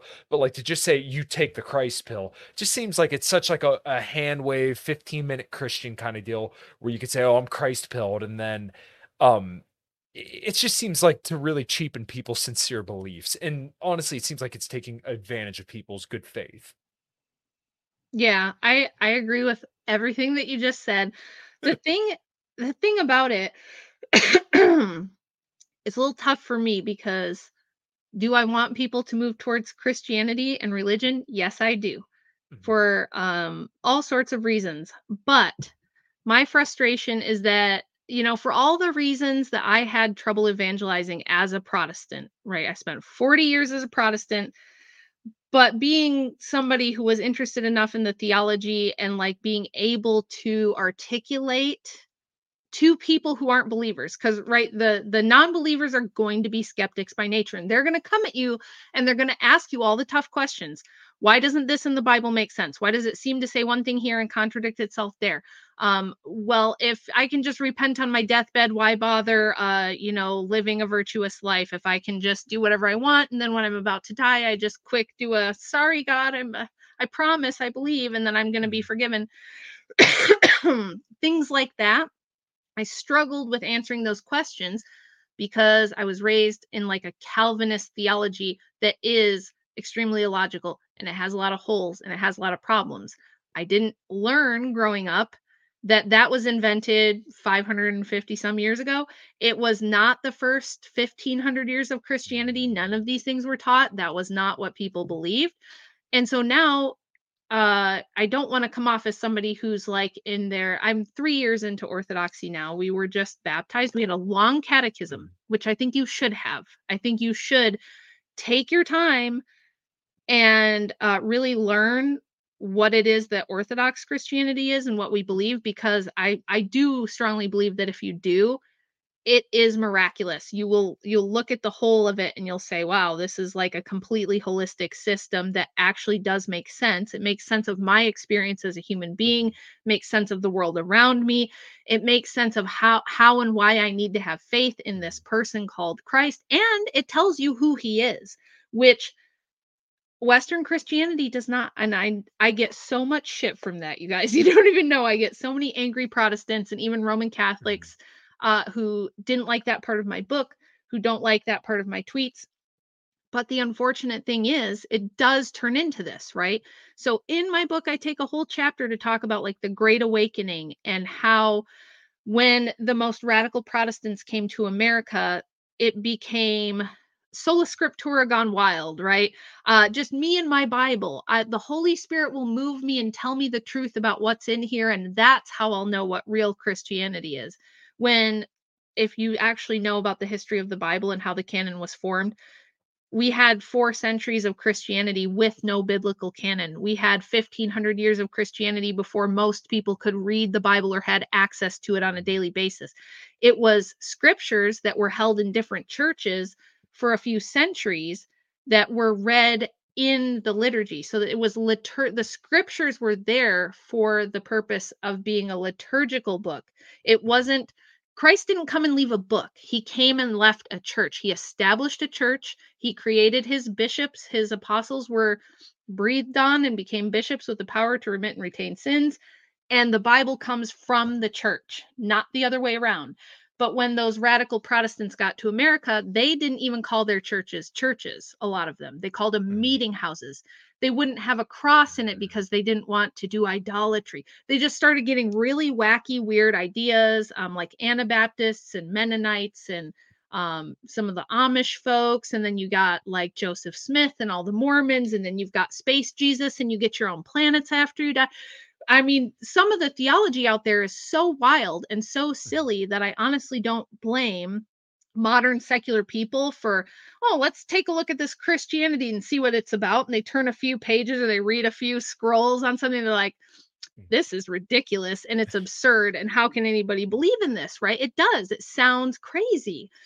Then you get to Orthodoxy and you have this 2000 year unchanged tradition that actually, like, you're finding out that the Bible is this incredibly, impossibly self referencing, miraculous thing that's filled with typology. So, like, the tree in the garden is a type of the cross, and Adam is a type of Christ, and Mary is the new covenant, and all. There's way more than I could even get into in this stream. If you guys want to know all that kind of stuff, like Jay Dyer's channel is good for that. Seraphim mm-hmm. Hamilton does a great job on his channel with that sort of thing. But you'll find that, like, Protestants took the best uh, proofs of Christianity and the prophecies in the Bible being fulfilled by Christ, and they just tossed them out. They got rid of them. That's why their their uh, Bible has far less books. They don't include, you know, a lot of stuff that we have in our Bible. And if you get an Orthodox Study Bible, it's got the best footnotes and it helps make sense of all these things. It even explains in the front like what the different books mean, what periods they were in. Yes, there you go. Those the notes in that Bible are incredible. And if I would have had that earlier in my life, I think so many things would have gone different for me. But that that's my little speech. But back to why the the Christ pill thing is annoying. It's because yeah, you can't take thousands of years of incredible impossible wisdom, like the wisdom of the saints and church fathers and turn it into uh you know Jesus, bro. Yeah. Yeah, Jesus, bro. Just come to my church and you'll find the good girls. It's like if you look at Protestant churches right now, and even Catholic churches, my friend Tim Gordon, who is a Roman Catholic, talks about this all the time. That since Vatican II, the state of the Catholic Church has been feminist, socialist, woke, just as much as the Protestants. Um, I wrote a piece on how big NGO money has infiltrated those churches and corrupted them This is why they're pushing in in Catholicism for gay marriage and female deacons, which of course female deacons is just their little stepping stone to, stone to female priests. Um, and the Protestant world, ever since the First Great Awakening, has just been a total free for all of DIY theology. Make up your own Jesus. You've got buddy Jesus. You've got boyfriend Jesus. You've got hippie Jesus. You know, mm-hmm. people are like the foot washing commercial from the Super Bowl. That is just woke Jesus. Okay. Jesus Christ was a historical person. He was a historical person born and incarnated into a certain time and place. He's not an avatar or like a symbol for whatever you think things should be like, but that's mm. what he's become. So when you try to just say, oh, Christianity will fix it, not in America, not in 2024. Uh, we've all heard the horror stories, but I'll just say my dad was a deacon in the church I grew up in. He was raised in the church and was very serious about his faith, but he was a little bit he was having some party time in his 20s and he and my mom were just kind of dating and oops they got pregnant with me. Uh, but my dad saw me after i was born and he was like i'm not letting anybody else raise this baby. I want to be her dad. So he married my mom my mom's kind of she was raised catholic but by then i think she was completely atheist but she was like well i guess i'll give this family stuff a shot long story short short she got her hands on all kinds of feminist literature and um, decided she needed to go find herself and be happy and everything. So she cheats on my dad, has an affair, and leaves my dad for this guy. And our church did not admonish her, did not do anything to her because she already doesn't care, right? She's like, I don't even care. I don't even right. want to be in the church. I'm going to run off with my new boyfriend and start my new life. My poor dad gets kicked off the consistory. He can no longer be a deacon in the church because they're like, well, you're divorced now and that's against our rules so you can't mm-hmm. so he actually got kicked out of his church because his own wife left him so how did that work out for my dad he did what he was supposed to do you know he married the lady now you could argue that he chose poorly and i'm sure he would agree with you yeah. but he tried to do all those right things that Matt Walsh and everybody tells you to do. He joined the church, he got his family in the church. We were there for nine years. He's on the consistory and he gets kicked off because his wife chooses to have an affair. Um, I just did a stream with Glenn Lawrence where he had a gentleman on who was a Presbyterian priest, and his wife abused him, did him dirty, and left him, and he lost his whole church for it. So, mm-hmm. unfortunately, the church cannot protect you from the divorce courts, and the church cannot protect you from family court law. We took what used to be a sacrament prior to America. If you go back, we had marriage as a sacrament through the church and if you wanted a divorce you had to go through the ecclesiastical court. So if you were a roman catholic or an eastern orthodox you know 500 years ago 600 years ago if you wanted a divorce you had to go to the ecclesiastical court and tell the priest and the bishop why you needed a divorce and you better have a darn good reason. Now they did allow divorce in cases of things like abuse abandonment insanity um certain special cases where like for whatever reason they feel the two people being together is worse for their salvation than them staying together. But mm-hmm. usually it would be a deal like this. The priest would say okay we're going to give you this divorce but only if both of you go off and be monastics for the rest of your life. So if you hate being together so much that you want to go be a nun and a monk instead you can do that. And that would be the choice. But now that's not what we have. What we have now is a little license that you get from the state that if you just um it's basically a roommate agreement without the ones like you who work tirelessly to keep things running everything would suddenly stop. Hospitals factories schools and power plants they all depend on you. No matter the weather emergency or time of day you're the ones who get it done. At Grainger we're here for you with professional grade industrial supplies. Count on real-time product availability and fast delivery Call clickgrainger.com or just stop by. Grainger for the ones who get it done. Is all it is. And it, it means for men that if the woman ever decides to leave, which she usually does, because like I said, women sit there and go, but I'm not happy. So maybe if I just get a new man, I'll be happy. I'll feel mm-hmm. better. You know, I want to find myself. I want to feel sexy. So I need to go get a new man, right? sorry kids daddy's moving out um, and mr johnson's moving in and this is your new daddy and then you get taken to family court and you get taken to the cleaners your life is over you get zeroed out and this is extremely devastating for men. Uh, if you look at like the unaliving the self deletion statistics of why men do that it's very often attached to getting zeroed out in family court by their ex-wife getting their children taken away you know lo- losing everything they've worked for because their men are told just do the right thing be responsible and build a life for your family and you'll be good. And it doesn't and then they're like wait i did everything i was supposed to do and and now my life is gone. I've lost everything. And i'm supposed to start over now when i'm 40 or 35 or 45 you know it's it's incredibly tough. So to just tell people take the Christ pill, like you said, that does commercialize it and make it silly. And then trying to pitch a dating service. I, Tim Gordon does have a Catholic dating service that he started. I don't know how it's going, but I know that for him, it's like a really intense one on one thing where they actually get to know like people and try to match them. but there's already like Christian mingle and these kind of things out there, right? Just going on like a Christian dating site. I don't know how much that's going to help you because women come into uh, Western Christianity with all the feminist baggage, and even even in the Orthodox Church, uh, David Patrick Harry and I were talking about how most of the women are converts, mm-hmm. and they mm-hmm. do tend that you know they do typically have the story of oh, I'm 35 and I'm lonely. So now I right. finally found God and I'm coming to the church. And that's yep. great. We want them to do that. But they think this means I'm I deserve a husband now.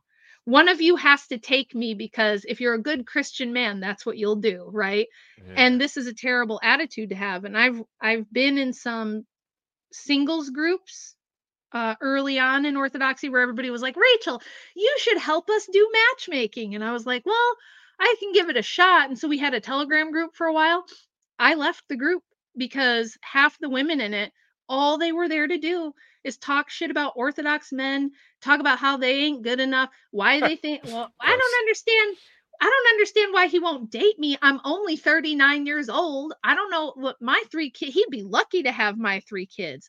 It's, and I'm not saying, ladies, that you can't be divorced and have kids and find a great man. I did that but it was kind of a unicorn situation. I was extremely mm. lucky and I was right. extremely grateful for that. If I had gone into my relationship with Andrew thinking I just deserved him, he would have never even dated me. He'd have been like, bye. right? No thanks, lady. But it was you if you can be humble and say, look, I don't deserve anything. But women don't think that. Women are told about all the things they deserve and they believe that shit. Mm-hmm. even Christian women. So until you address those things, it's we're gonna still have the same problems. Right. Well, look who uh, decided to drop by. Jesus, Jesus forgave your sins, but that doesn't make your marriage worthy. Really, really glad you could drop by, exactly. Glenn. I, I, really appreciate yeah. it, brother. Um, Rachel was just uh, speaking good on your behalf uh, a couple minutes ago, but um, yeah, this um, like I said, I just have a problem with dishonest marketing, and that's essentially yeah. what a lot of um you know this whole Christ pill stuff is about is, is just if you pray hard enough then you'll revive your dead bedroom uh God's to ordain a husband for you uh, you're gonna find your perfect trad wife. And it's like, okay, I'm not saying you should pray or you shouldn't go to church or anything like that, but like also realize the reality of your circumstances and like, hey, if you're, you know, working out consistently, if you're a woman, you realize that like, hey, my sexual market value is greatly declined because I have kids and baggage and I'm a little bit older. Right.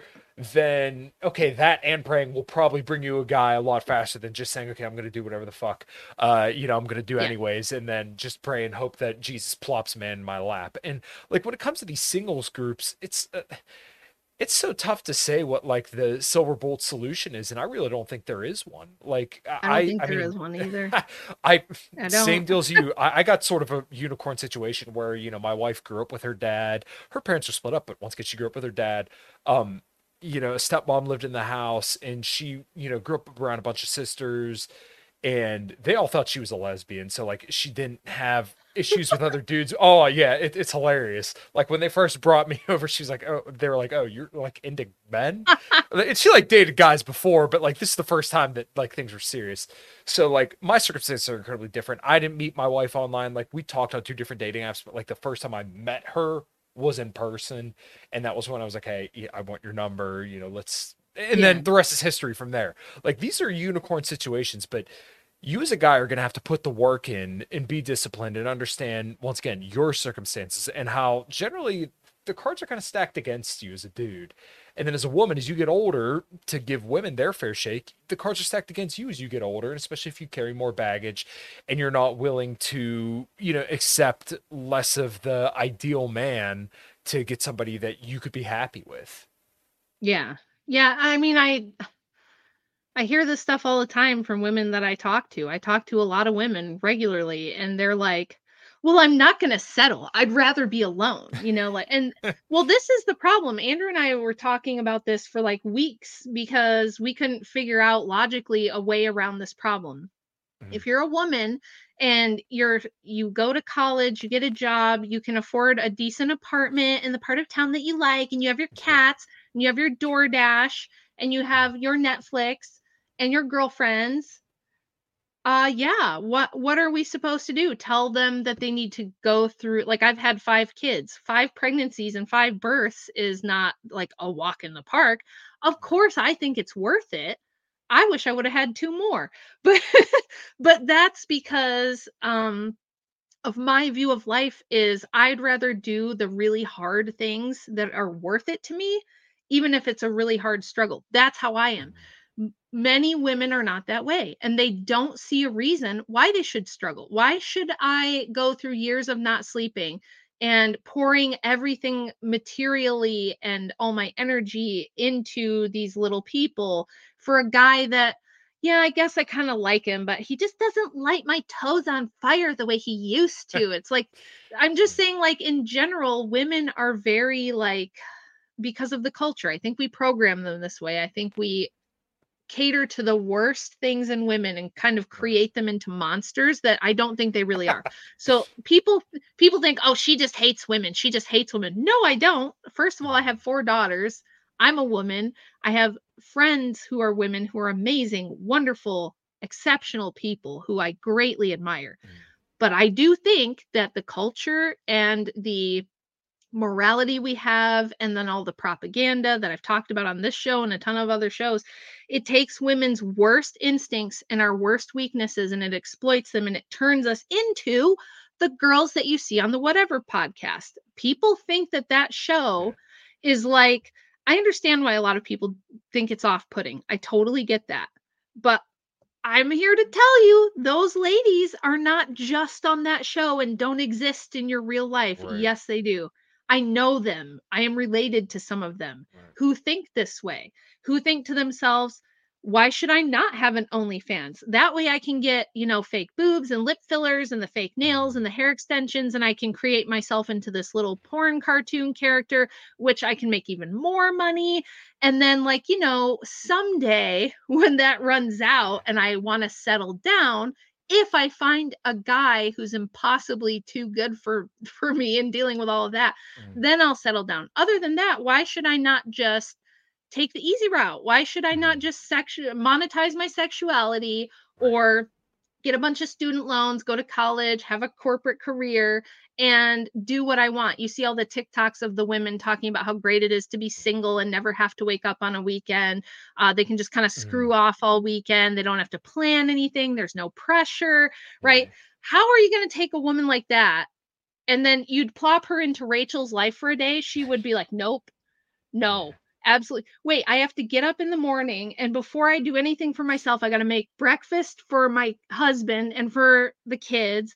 I got to you know do all the errands i got to do all the chores like my life is mostly about service to everyone around me. Very mm-hmm. little of it is like just for me. That's one reason i love the gym so much because it's the only two hours of the day that's that is just for me but it's mm-hmm. still it's still not just for me, right? Because a, lo- a mm-hmm. large part of my motivation is I still want to be attractive to my husband because I'm attracted to him and I want that to be mutual. So it's n- not much about my life is really uh, directly for my satisfaction. And so if you take a woman who's lived that way and she's that's the world she knows for 25, 30 years, and suddenly try to flip a switch and make her into someone who has my kind of life, they're going to hate it. And this is, I've mm. seen this happen to some of my friends where they did college and they partied and they had their wild and woolly 20s and they had all this carefree fun and traveling and they would think it was a fun joke to call me because I already had like three kids by my mid 20s. And they'd call me and go, Oh my God, I went to this party last night. And I woke up this morning. I didn't even know where I was. Like, I didn't even know what town I was in. I just went home with some guy and I was so drunk and blah, blah, blah. And they think it's cute and funny. I'm horrified, right?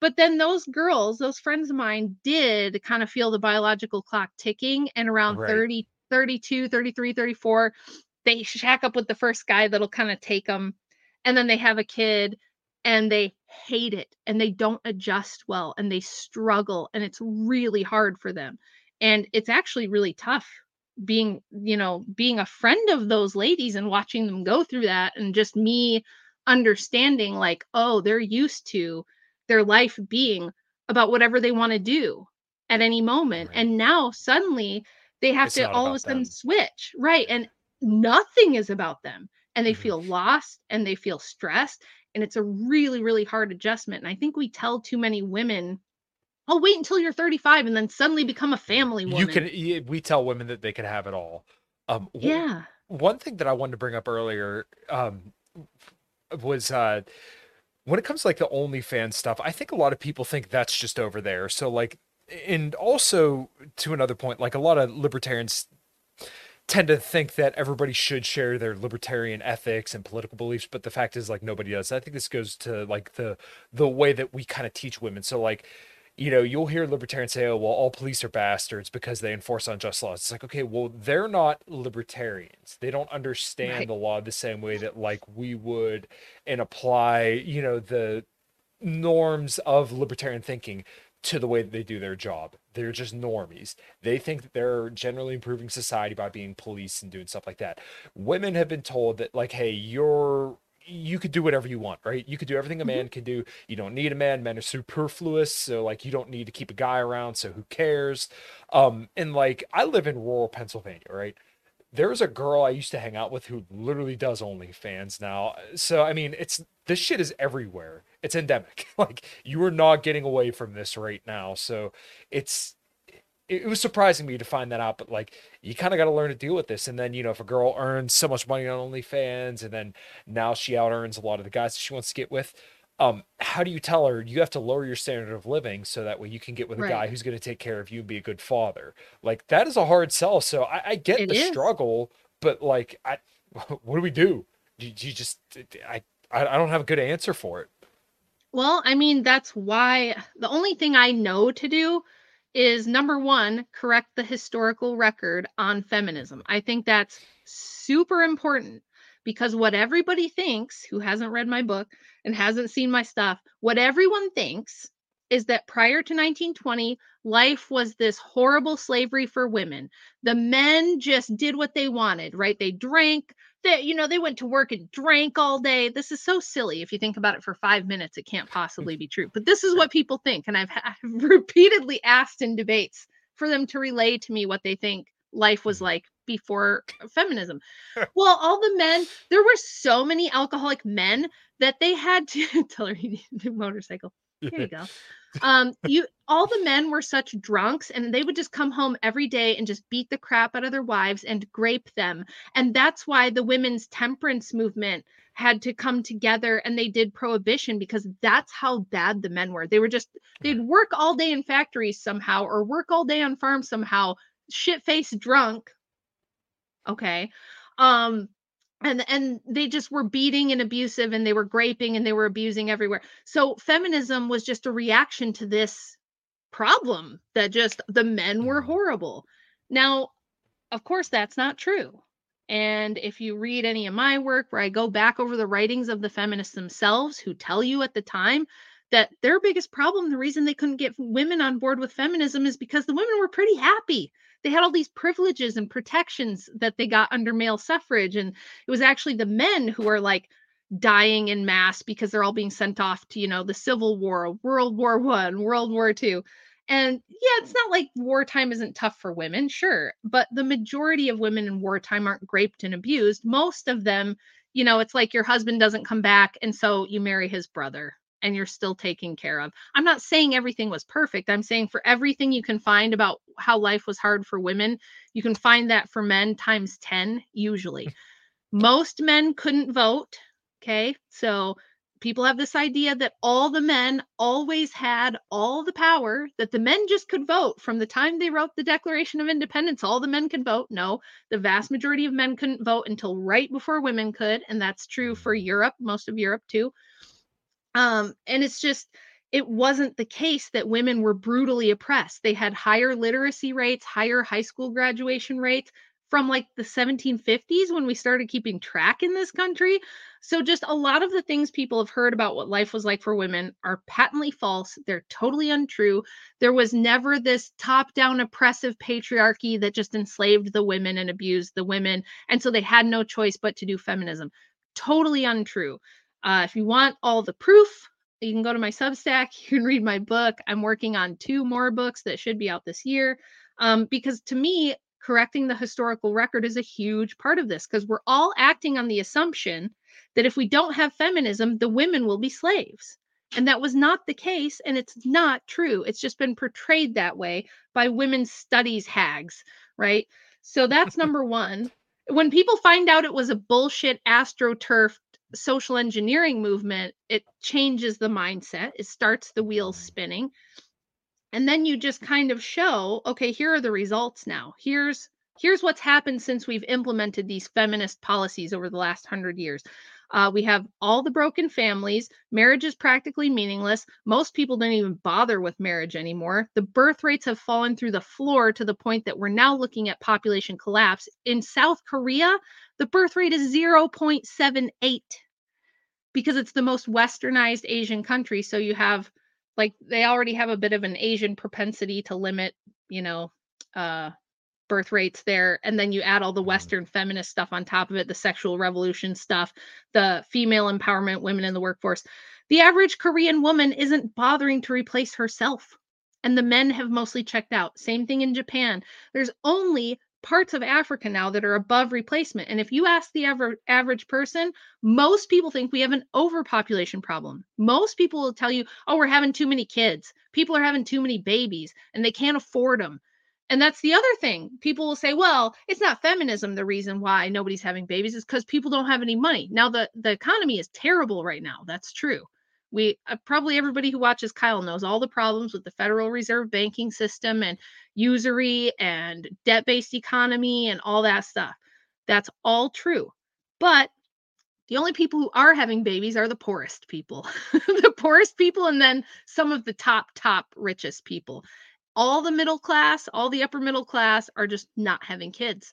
And it's not because they don't have the resources, it's because their priorities are material stuff comfort, convenience, uh, wealth building, security, uh, having a big house, having toys, going on vacations, traveling, uh, posting stuff for the Instagram, right?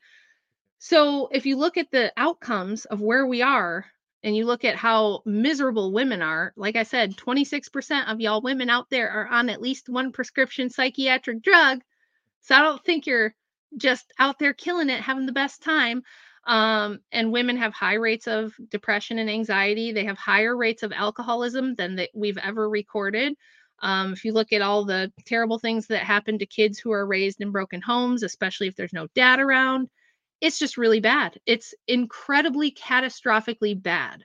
And you have to ask yourself, like, first of all, it's not sustainable because people will ask me, they'll be like, what do we do? Like you just said, I'm like, well, I think it's going to be a tough adjustment, but it's going to have to happen, or else. I mean, Andrew was just on whatever and asked uh, Jasmine Jafar if women don't want to have kids anymore, like if they all decide to do what you do and just do OnlyFans and stay single and never have kids, you realize there won't be a human race, right? And she was like, Yeah, well, if that's what has to happen for women to get what they want, then I'm fine with it. And I've seen three or four women say that to him in a debate now where they just say yeah if the human ra- race dies out it dies out but i'm going to get my um OnlyFans money. Yeah. yeah, I'm gonna get my bag. I'm gonna have my nails. I'm gonna get my fillers and my boat. It's it's crazy. I don't think this is actually what's good for women. And certainly, I don't think from a Christian perspective it is because when you tell women you're perfect the way you are, you don't ever need to change, never be sorry, never repent, have no humility because humility is weakness and that will get you abused. That's what we train women to think. That's the mindset we train them to have. So it shouldn't be a surprise that they're doing what they're doing and they're acting how they're acting. But it's like, yeah, you have material stuff, and I guess you have a lot of convenience and you have a lot of comfort. But is that the same as having purpose and having meaning and actually being fulfilled and living a life that's worth a shit? Is anyone going to care? Are you going to even care when you're gone? So I, I just think that we we have to change the way that people are thinking about feminism and about women and gender roles and marriage and all that stuff. Yeah, I definitely agree. I think that's definitely a good start. Let me read through some of these comments. Uh, AI and technocracy will only feed into the temptation for convenience at the expense of real liberty, which seems less attractive to the inherent responsibility required for it. Yes. Yeah. Luke, thank you so much. Uh, beating men, I believe at this point, alcoholism, yeah, it's definitely taken yeah. down a lot of people. But um, alcohol, much like weed and everything else, is um, sedation and this is why I, i've never smoked weed never smoked a cigarette anything like that a day in my life. I, I drink alcohol a little bit probably like at most maybe four drinks a week but like if you're doing that stuff to the um, exclusion of other things that it's sedation you should probably mm-hmm. consider getting a handle on that. Um, is there anything else you want to touch on in the christ pill red pill or anything like that or do you want to kind of top off with uh, your oral health story yeah, we'll we'll switch over because I've already I've kind of said a lot of this stuff already. So if people have mm-hmm. already seen my stuff, they don't want to hear me repeat it for the millionth time. But I I don't think there's an easy answer to the problem. I do believe that Orthodox Christianity has the medicine that people need, but it isn't it isn't like evangelical Christianity where you just come down and do the altar call and you get the slice of cheese pizza and you say uh, jesus is my boyfriend and now i'm saved and everything's great. It's not like that. It's a challenging it's a it's a religious view that will challenge everything about you and it's not easy which everybody being geared toward comfort and convenience and everybody wanting the path of least path of least resistance it's a tough sell. But what i see repeatedly is people get to a point where that's not enough anymore. They're like the comfort and the convenience is just not doing it for me. I feel lost i feel depressed. In fact andrew got a letter from a guy recently where he said i grew up in a wealthy family um, I've always had material comfort. Um, I'm pretty tall. I'm pretty good looking. I've always done really well with women. By all metrics, I should have been the happiest guy. But I'm 30 and I can't remember the last time I woke up in the morning and didn't wish that I hadn't woken up that day. Like that's the level of depression this guy was dealing with for years because he was just like, I don't even remember the last day I woke up and wasn't like disappointed to wake up and have to do another day. Um, and he's like, so I started looking you know, started looking for things online. I found your channel and I started watching some of your stuff and it I really figured out that like what's killing me is this comfort and convenience and this like materialist lifestyle that I'm living in that I don't have any purpose. And now he's started attending an Orthodox church. He has met a woman. He intends to marry her. And this is all in the span of like a year, you know um, of his life just completely turning around. He's like, I'm actually happy and I've never been happy. And it's not because everything is perfect. He he's actually struggling because, like I said, orthodoxy is a struggle. It's not, it's you don't become orthodox and now everything's great for you. You're actually going to struggle against your passions and against, you know, your weaknesses. And you're going to find out, as Father Turbo Qualls always says, you're going to find out that you're the problem, which is tough for people. But there's something really satisfying about struggling against those things and i think that's what people actually need and it's what what you'll look for when you get to that point so anybody who's out there looking the reason i put out my work and the reason andrew puts out his work is so that when those people get to that point and they start looking for truth and looking for purpose it's there for them i think that's yeah. all we can do mm-hmm. that's awesome to hear and I, I like bother Turbo Qualls quite a bit. Um, every single show I've seen him on, I've, I've really, really enjoyed it. And the most empowering thing about the idea of you being the problem is that you can change it. When Yes. you put the problem on somebody else, then you can't change that. Like I cannot change your behavior. I can hardly even change my wife's behavior. The only thing I Right. can do is improve myself and improve the things that I can manage, and then hope Yeah. that everything kind of falls into line outside of there. But like outside of that, all I got is hope. all I got is hope. Yeah. And, and Well, just, this is- yeah.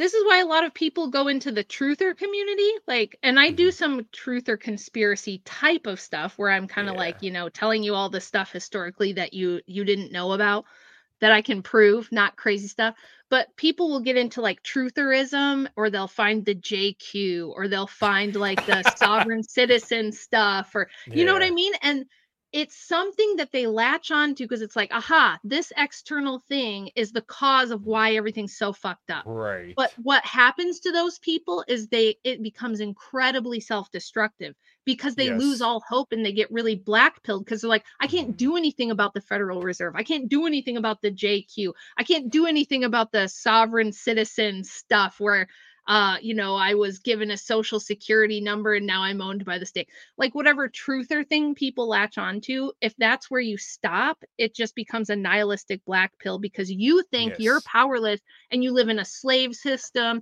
and we have to defeat you know whoever the person is in charge and i Mhm. always say okay you get rid of those people they're just going to replace them with a new batch there's Right. always going to be You'll some find something else. power yeah there'll be some corrupt power in this world that's causing problems but you yeah you can't do anything about that but you can do something about yourself Right. so Okay, so I think that serves as a good pivot over to kind of your issues. So if I remember correctly, um, upon the incident with your son, you know, un very, very unfortunately, um, you'd kind of fell on hard times as, you know, we all do from time to time. Um, yeah and then you were actually working with a personal trainer and Mhm. you had been struggling with your weight and then um, you had found a, a thyroid issue if i remember correctly. Um, you know what? I'll, I'll quit butchering it. I'll throw it over to you. What exactly happened um, between you know then and now and what were some of the steps like and what was it like kind of learning? Because i think a lot of people are looking for something wrong with them and you legitimately did have something wrong with you. But like i think a lot of people are typically um looking for that something. Like in the health and nutrition sphere i'm sure you see it all the time and like my goal with this channel is just to spear the bullshit away and tell people like Yeah. look it's not seed oils that's killing you. It's not you know sugar. It's not this. It's not that. It's just the fact that you're probably not getting enough physical activity. There's something that's just very very simple that you're not committing to um and people take advantage of that right? Like the whole seed oil Right. deal i i it's so crazy. But once again if seed oils are in everything and seed oils are what's killing you then it's hopeless. You can't do anything about it. Um Right. when i see people talk about like oh i went over to another country and i lost all this weight it's like okay well yes here in america unfortunately we put oils and sugar into everything to make it tasty.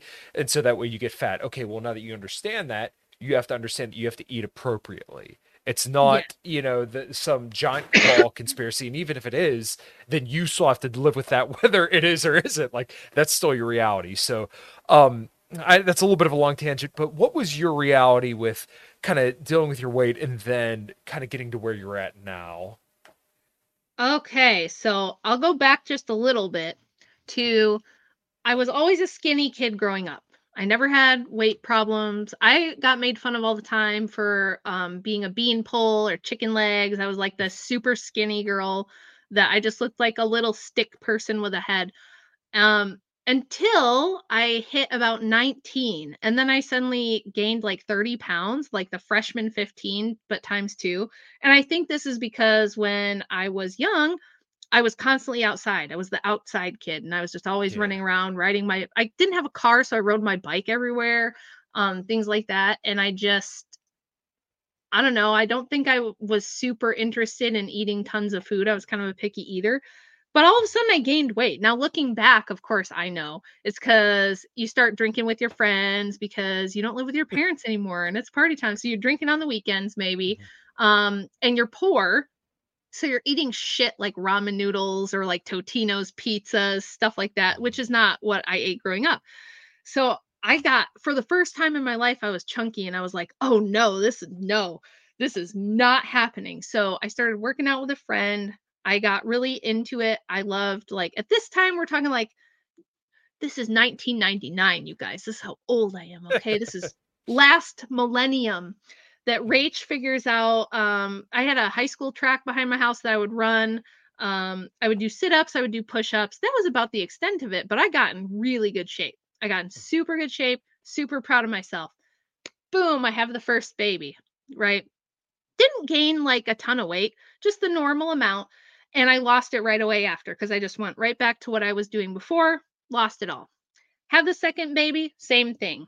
Have the third baby, same thing. I always was just able to go back to like paying attention to what I ate. I didn't know a lot about like nutrition, but I just knew like, you know, kind of count some calories, kind of pay attention to your protein a little bit and make sure that you're exercising. And that was good enough through all of my 20s to bounce back from the kids.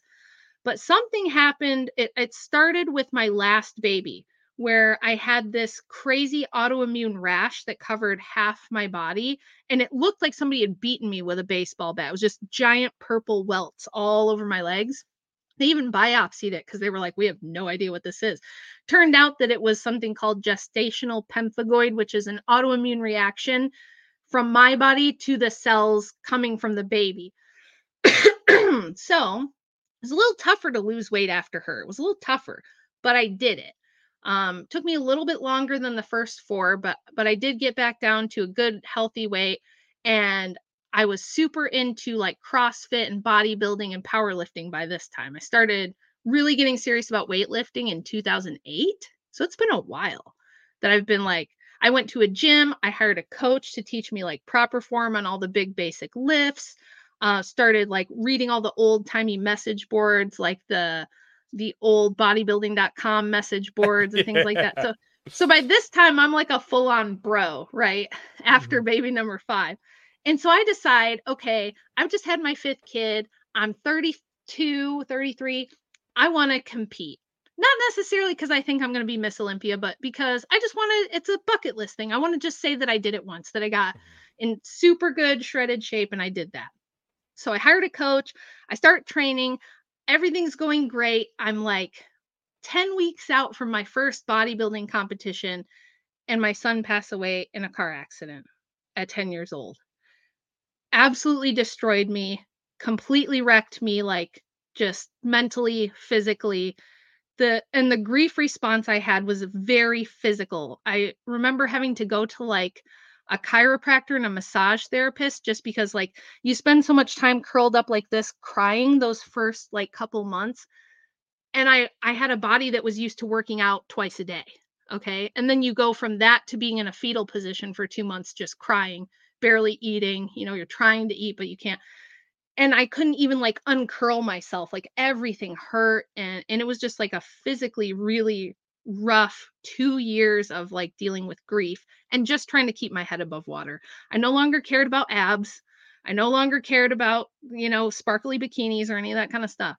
Um, but at a certain point, I was like, I have to get my shit together because I have four other kids and a husband, and I ha- I don't have the luxury of like just dying, right? So I got back in the gym, and that was good for me. It was better for me, I think, than grief counseling it was like me fighting all those demons while I'm in the gym. And you take out your anger and you take out your frustration in the gym. And it was like, it was really good for me. But I wasn't really losing weight. And I'm like watching everything I'm eating. I'm doing all the things I did before. And I was good buddies with Robb Wolf, the glorious um, owner of LMNT. Everybody buy LMNT if you work out, especially. It's great stuff. Yes, absolutely. everybody needs especially if you're low carb, you need your electrolytes and your salt mm-hmm. if you're working Very out. Important. Um, and Robb gave me some great suggestions. And he was like, you know, I think you should get tested because you had that big autoimmune thing with the baby. He's like, some stuff seems weird, so you should get some things checked. So I go and I get some blood work done, and they did find that I had like high antibodies to my thyroid, but they kind of didn't tell me what to do about it. They were just kind of like, oh, well, yeah, that could be it. You just might have to work out harder and eat lesser. Um, Yeah. and you know, uh, so I was like, oh, okay. And I'm getting older, you know, I'm like approaching 40 now. I'm like in my late 30s. So I'm just like trying to double down and and it it wasn't working. I just couldn't lose this like Try to get 40 pounds of great weight. stone. Yeah, just it was like I'm fighting and fighting and fighting and I would lose a little, but it wasn't like it had ever been in my life. But my two oldest daughters were struggling with health problems, so I was really focused on getting them fixed and not paying much attention to myself. Life got really busy. I kind of ignored it. I just kind of I still went to the gym. I still always worked out for the mental health reasons and because I love it, but I looked like a chunky monkey. I did not look like a person who was in the gym. My poor husband trying to be a nice guy, he was like, "Please don't take this wrong. I know that this is one of those things that there's no way I can say it right, but he's like, "You don't look like you work out as much as you do and like maybe you should like get that checked." and I was like, you know, I'm just gonna go hardcore. I'm gonna hire a coach again. So I did that um August of 2022. Yeah. So I hired a coach, an IFBB pro, great coach, uh, dietary background, everything. Worked with her for 12 solid months. We tracked every single thing that went in my mouth. By this time, I know about macros and I know about micronutrients and I know all the the sports nutrition stuff. So we're tracking everything I'm eating. Um, very dedicated workout program in the gym five six days a week trying to get good sleep i'm you know i'm i'm trying to do all the things you know i'm eating lots of protein Yeah, We're not going quick, crazy. Like you were weighing your food too, right?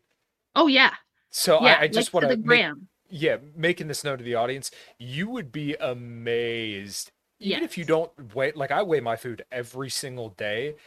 If you weigh your food, you would be amazed at how much stuff sometimes you're eating. And it's in very, very few cases how little you're eating. But most of the time, if you weigh shit out, most of the time it it's will a lot more yeah, it will blow your fucking mind. So I'm sorry, I just want to Yeah. make sure that the audience is well Oh, aware. no, Like yeah, when you're we- tracking, because- it's amazing.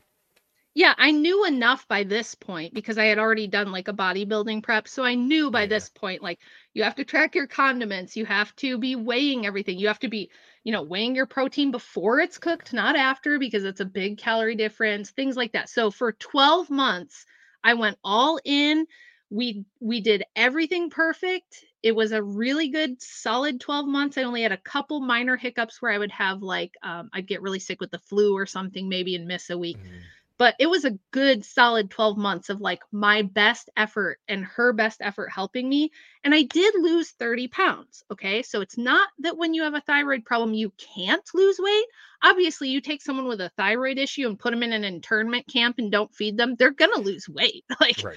this is what people Thermodynamics still applies. yes, people get this wrong. They think that if you have uh, hypothyroid, you just can't lose weight. That's not true. But what is true is that you're going to be so tired, you're not going to recover from exercise, you're going to feel inflamed all the time, and it's going to be it's always a struggle to lose weight, but it was like it was like a gladiator battle. It was so hard. And then last spring, things started happening. Like I started missing periods completely out of like nowhere. And could I be heading in that direction at 42? Sure. But to just like it just disappears when I still have a good 30 pounds to lose, that's a Mhm. little weird. Right. Then my hair starts falling out. I started getting like massive, you can even still see a little bit here. I'm getting thinning. My eyebrows started disappearing. Um, I started getting, I had always had migraines, but they became like three, four times a week, which I'd never had. And I Yeah. and I never felt recovered from exercise. I was sore all the time. I had like nagging injuries everywhere. And I just was feeling like death. But the thing about me is I'll just run myself into the ground. Right. I'm one of those people where it's like, Mhm. damn it, I'm going to do this. And I don't care if it kills me, I'm going to do it. But finally, after 12 months, my coach was like, something's not right. Like something's off because I know I'm sending her videos of my workouts, tracking all my foods, sending her all the data. She's like, something's just not right. I, I feel like you need a blood panel. So I went and got like a full blood panel. And this is the thing don't go to your doctor because your stupid general practitioner is not going to check for all the things they need to check. They won't test your sex hormones. They won't do your T3 or T4. They won't do all the things that you need. and they don't know about fitness. They don't know jack shit about fitness. They don't know jack shit about nutrition. They'll tell you to be vegan and like run or do yoga. Yeah. No, they didn't even know like that women lift weights. The the the doctor I had was so bad. so I paid out of pocket. Like I paid out of pocket to have a practitioner do my blood work and look at it.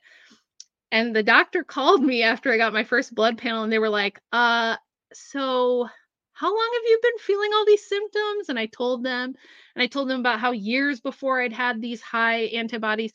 And she's like, yeah, uh, I don't know how you've been just living, let alone working out.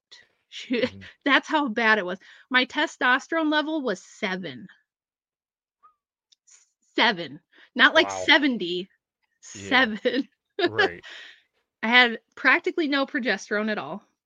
My Mhm. estrogen was like hanging in there, but that was like the only sex hormone I had. And then my T3 and T4 were in the basement. I had like no thyroid hormone basically.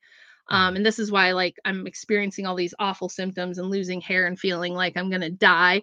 Uh, Right. the cold, the cold was literally painful. Like if it got below 50 degrees, I was like sore and hated being alive. So she was like, I can't believe you've just been walking around like this. We we're gonna like put you on some thyroid hormone and probably some. HRT until we get you back where you need to be. So we started that in October, and just from October to now, I lost another 20 pounds Wow. and I feel normal and I can work out hard again and I can recover and be ready to go again in a day or two like I should. My hair is coming back, my eyebrows are coming back. Um just my skin is better, everything's better. So Mhm. just I feel alive. I don't have migraines four times a week. Cycles regular. So I really thought I was you know how you hear all the fat acceptance people always say uh, it's their thyroid so I just thought it's not your thyroid. Everyone thinks it's their thyroid. You know, everybody Yeah, thinks Could that. possibly be me.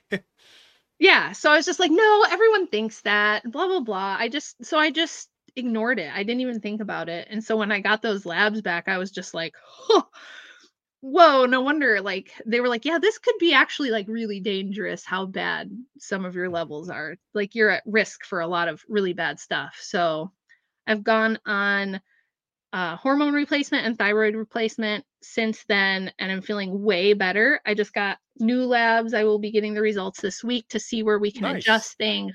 Yeah. Yeah. And just just back on the wagon with everything. Um, doing like a pretty low carb diet because I still like, you know, with all of this comes inflammation and insulin sensitivity sucks and Mhm. you know, uh, things like that. So, taking lots of like vitamin supplements, uh, essential fats, things like that. Um, really working on sleep, sleeping because I'm not I'm not good at relaxing and I'm not good at sleeping and I'm not good at recovering. I'm just like go go go all the time. So, if you're a lady my age and you're having these issues, go get your hormones checked. Get the full blood panel done. Or guys Right. too. I mean, Mhm. everybody knows that guys are having problems with testosterone levels and things like that but it testosterone matters for women too. If your t is in the basement good luck putting on muscle. Good luck rebuilding tissue. Like this is why every joint in my body hurt. This is why just everything hurt all the time. Mhm. because without any testosterone when it's that low even in women you can't rebuild tissue. You're breaking it down constantly because i'm still going to the gym and pushing through but i'm not Yeah. building anything back. So my lifts are back up where they should be. They're i'm i'm good and strong again. Um i have energy again so it's going great yeah, no, it that's took- awesome. it Yeah. took years it took years it wasn't something that i fixed in a few months it took years to figure it out and it's probably going to take years before all the damage is kind of getting undone too Mhm. um, i'm actually doing some peptide therapy as well just because the autoimmunity like my actual thyroid gland is like atrophied really bad it's like kind of barely there um and some other things like that. It just caused a lot of damage to like my organs like my liver was not doing so good. Like i was just in a bad spot. Um so there's some peptides out there that can help your body like heal faster and recover from all the inflammation and the vicious cycle Mhm. of autoimmunity. So i've just started that. So hopefully that will help me a little bit too. I'm not doing ozempic i'm not doing semaglutide or tirzepatide or any of the Mhm. like weight loss drugs because especially for me with the autoimmune disease that would probably be a bad idea. A lot of people lose a lot of lean body mass on that, and there's a lot of side effects that I can't risk. So we're not doing that. We're not doing the weight loss drugs. I'm not going to look like a skeletized Kardashian. Right. Just Yeah. trying to get healthy and Mhm. feel good again, you know? And hopefully looking good is a side effect of that. But I just, I want to go beast mode in the gym and feel good. So- yeah, no, I totally get it because uh kind of to an earlier conversation, I remember the first time I deadlifted 400 pounds and I was like, oh my God, this is awesome. And then now I'm up over 500 and I'm like, okay, can I get to 555? Like I did 535 with a trap bar and now I'm back doing conventional. I do sumo just because like my physiognomy, it works a lot better for me to do sumo deadlifts. And like, if I can 535 sumo, I'll be pretty damn happy. But I know once I get there, I'm like, okay, 555 now. Um, yeah, it's it's good to hear though that you kind of did all that and like when it comes to Ozempic, um, I did a podcast with um, Max. Oh God, I can't believe I can't remember his last name, but he worked out under Brad Schoenfeld, who's the world's leading researcher Yes. on hypertrophy. yes. Um, Mhm. and he, we talked about Ozempic a little bit, and I was pretty skeptical at first. Um, I do believe there are lots of side effects, but um, the way that he put it, and I actually kind of, a, I, I, it gave me a different perspective on it. He said, okay, well, we can either tell people to exercise and eat better, and they're not going to do it anyways, or you can give them this drug and they lose weight. But they still don't exercise, and it's kind of like, okay, well, Right. what's what, what's the lesser of Right. two evils here? A- And, I would like, never say yeah. it's bad. By the way, I didn't mean yeah, to and say that did- semaglutide is bad. Yeah. It's a But you- you were like able to do it these things, It's naturally. yeah, Right. right. Like all these things, it's a tool, and you just have to Mhm. make sure that it's the right tool for the right job. Like if I wasn't a person who is gonna go in and do like you know Right. 250 pound single leg leg presses, Mhm. um, or 110 pound single arm rows on the rowing machine, because Mhm. for some reason my back and biceps are extraordinarily strong. It's just my everybody has their body part, you know, and Yeah. like my back and biceps have just always been a really strong puller, and I actually have to struggle to put legs on. It's the chicken legs Uh, from kindergarten, man. The people who called me chicken legs Mm-hmm. in kindergarten, because my legs will get super strong, but they'll just get dense and stay little. So I have to fight mm, to put mass on my lower body. But um, I think that all of those, um, what are they? LG1 ag- oh, G- agonists? GLP-1 agonist. GLP-1 agonist. I think those are going to be a game changer for a lot of people because it's Right. like if you're going to die from obesity, also the gastric bypass surgery is really risky and not the best either. So if they can do something, Well, you don't like change your behaviors instead- either. Yeah. yeah. Well, I think if you're going to use like semaglutide, you should do it with the idea that, okay, we're going to reset the appetite. We're going to reset the hormone signals. We're going to establish new patterns where I'm not dependent on food like every five minutes. We all know those people that if they can't eat for 45 minutes, they're like fainting because they're so Mhm. used to just like drinking soda and eating carbs all day that they can't go without eating. If you can use it as a reset to start a healthier lifestyle, I think it's great. But there are risks. Mhm. Um, I think from what I do know, I think looking into a compounding pharmacy and taking it more regular regularly rather than doing the once a week auto injectors, if Mhm. you're a muscle person, is probably good. Because the one thing I have heard from people I know who have done them, like when they're prepping for a show or something, it gets really hard to eat enough protein. It gets really tough Uh, okay.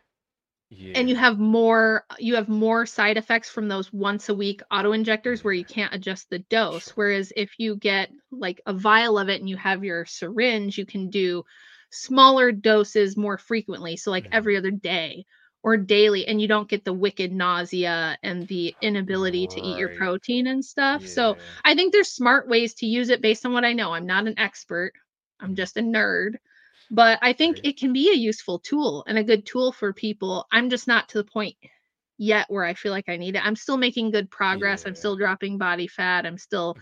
feeling better. So um and i'm kind of on like a, a really high protein moderate fat lower carb diet so i'm not very hungry. I'm Yeah. right. that And- and see that that's like the thing is that like for somebody like me or you who's able to just kind of power through it. And we already understand all this stuff and we understand that we have to change our behaviors, habits, Yeah. eating in order to lose weight, then like why would we go on Ozempic? Like and my understanding Right. is um that like a lot of the studies where people lost muscle mass, those people also weren't resistance training. So Oh, yeah. like who's to say that like hey maybe if you do incorporate resistance training while you're on Ozempic, maybe you'll maintain more lean mass. We don't know, but like I think regardless if yeah, right, so do I, but like if you're like us and you're able to power through it, then hey, this tool is probably not for you. But if you're Gen Pop, who's not gonna fucking work out anyways, it's probably better we get the fat off you. And there are some horror Right. stories where like I, I do I think I remember somebody literally like they had like endless diarrhea or something like that. Like it was foul. But like Yeah. anything that you're gonna do, there's gonna be some small modicum of risk for anybody, no matter Yeah. what. But um, when I talked to Max about this, um, he had said that like the first five year trial compared to obesity, he's like, I think it's gonna be a miracle drug, and he's not an expert either. Yeah. We're not experts, but like, once again, if it's gonna get fat off people. Everything else we've done has sucked. Diets suck. I mean, like I'm a flexible dieting guy, so I mean, I literally I eat a loaf and a half of white bread every single week, making French toast every day. I mean, it's delicious. Did you did you get a Ninja CREAMi yet? Did oh, I sell you on the Ninja CREAMi? of course, I got a Ninja CREAMi. I, I made a, I've made s'mores ice cream, Butterfinger ice cream. Uh, on Monday or it was Tuesday, I think. I made a white chocolate Oreo protein Oh. ice cream. Oh, it was it was So so good. good. Yeah, and like I've even told my wife on it a little bit. Like she doesn't like a lot of the protein protein stuff, but I've been able to like make cookies and stuff like that that she likes. But um, yeah, the, the Ninja CREAMi is like a godsend. So like if you're into protein stuff, it's so simple because all you do is like almond milk, regular milk, protein powder, Greek yogurt, xanthan gum, pudding powder, and then Yep. leave it sit. you mix it the next day, and it tastes delicious. it's like real ice cream. It tastes so good. But it's been great for me because the coach I have right now, I do I got a different coach, not because my other one wasn't good. She was great. But this guy knows like all the ins and outs of hormone stuff. So he's helping me with that along with the training. And he does more like a Dorian Yates style, like high intensity training, which I blood love. and guts. Yeah. Yeah. I love it so much. Like this is the weird thing, right? Is like I'm a girl and I have these really feminine, like motherly qualities, but I also just love to tear ass. That- that- that's that's your yeah that's your your your um, inner masculine coming out in the gym. yes and i love shooting like if we have a range day like whenever my friends come up it's like do we go to the gym or do we go to the range because we don't have time for both and we have to pick one it's such a struggle but i Yeah. love those kind of things and he, so he's helping me with like training smart for my age too because he's like you can't just destroy yourself Go to failure every single set. Yeah. yeah. He's like, you can, but we have to do it smart. It's got to be like done a certain way so that you don't kill yourself. Cause we, you need, he's big on recovery. And he's like, you have to recover. You can't Right. just grind yourself into dust because you're not 20 anymore. You could do that when you were 20, but you're 43 now. Mm. So you got to be smarter about things. So he's helping me with all that, but he's pretty strict. I do a meal plan. I don't have flexible dining right now. When I get to where I want to be, I can probably do that to maintain. But for right now, and because of all my health markers and everything, we have to know exactly what's going on. Trying to get my insulin sensitivity back where it needs to be. So Mhm. I'm doing like I do get a protein shake every day, and he lets me make it into the Ninja ice cream, and that's like. Because you also feel like you're eating it rather than drinking a you know that drinking a Well, yeah, liquid so, protein like- shake is not very satiating. Yeah, well, there have been studies done on this where like they actually found that the texture of the food actually matters. So like um I Yeah. remember reading in an article once um they were complaining about how people say protein is the most satiating macro and they said oh well somebody drank a protein shake before they went to a buffet and they still had the same I'm like well no shit because a protein shake isn't that satiating. But if I make Right. you protein ice cream in like a blender with almond milk, xanthan gum and really blow up the volume of it and use Yeah. water instead of milk or something like that you'll you'll be stuffed. Like the protein ice cream you can make, And you kind of have to chew it too. And when you have to kind of chew your food more instead of just drink it, it Mhm. actually sends satiety signals to your brain right as well. So Mhm. yeah. That's all good helpful stuff. There's this stuff can all be done, but I'm I'm very thankful and lucky that I actually love the the lifestyle. I love the process. I'm one of those people where it's like Yeah. I may never be like I may never have six pack abs. I'm gonna try my damnedest to get them back. But if I don't, I love the process. I love Mm. the process of, you know, walking into the gym and being slightly scared of your leg day, just being like, here we go. you know, I love that. It's fun for me and it's it's more like how partying was when I was super young. That's my Mm. party now. I get on my my my kick-ass playlist and it's like party time in the gym for me. So, I'm very blessed and lucky that I love that because I have a lot of lady friends who really don't. Because Mhm. like I could never, I could never do yoga or like group exercise classes or cardio drumming or something. I would Mhm. never stick to it. It would be so boring for me and I just couldn't do it. So I'm lucky I found something physical that I love Right. that's also helping me keep my bones nice and dense. Hopefully I won't be one of those ladies that falls and breaks a hip. I'll still be, you know, functional into my older years. Those are kind of the goals as you get older, right? We care a little less about the six pack and we care more about just being able to get out of bed and not have things hurt. So Yeah. Well, I'll, I'll have to. Uh, my wife just came in, so we'll have to wrap this up. But um, not only do I want to get you back on again, but I'll probably have to put you in touch with my wife because she uh, she sends me videos of her deadlifting and hitting PRs, and like she has like this genetic gift to be just strong. So like, I want to say. Th- I I couldn't put an exact number on how many times she's like deadlifted or worked out, but it's not like with insane frequency. But like, you know, without going there a whole bunch, she's already deadlifting. I think it's like uh, 230 pounds or something like that. So she j- just kind of has like the she has the gift, right? And I'm, I yeah. just want to like push her a little bit more. But you know, my thing is like you have to want it. Like I can't force Yeah. people to do anything. So Right. like w- when she sends me videos like that, it's really really cool. Or like when I see how she's able to you know do exercise that I taught her and execute them well. It's it's really really neat. And she she's I, she, I think she's gonna get the bug, but it just takes a little bit more. What is it? Two forty five. Well, forty we- five. this is Yeah, she just came over and told me two forty five. nice. That's very Yeah. solid. Um, all my girls learn about nutrition and exercise in homeschool.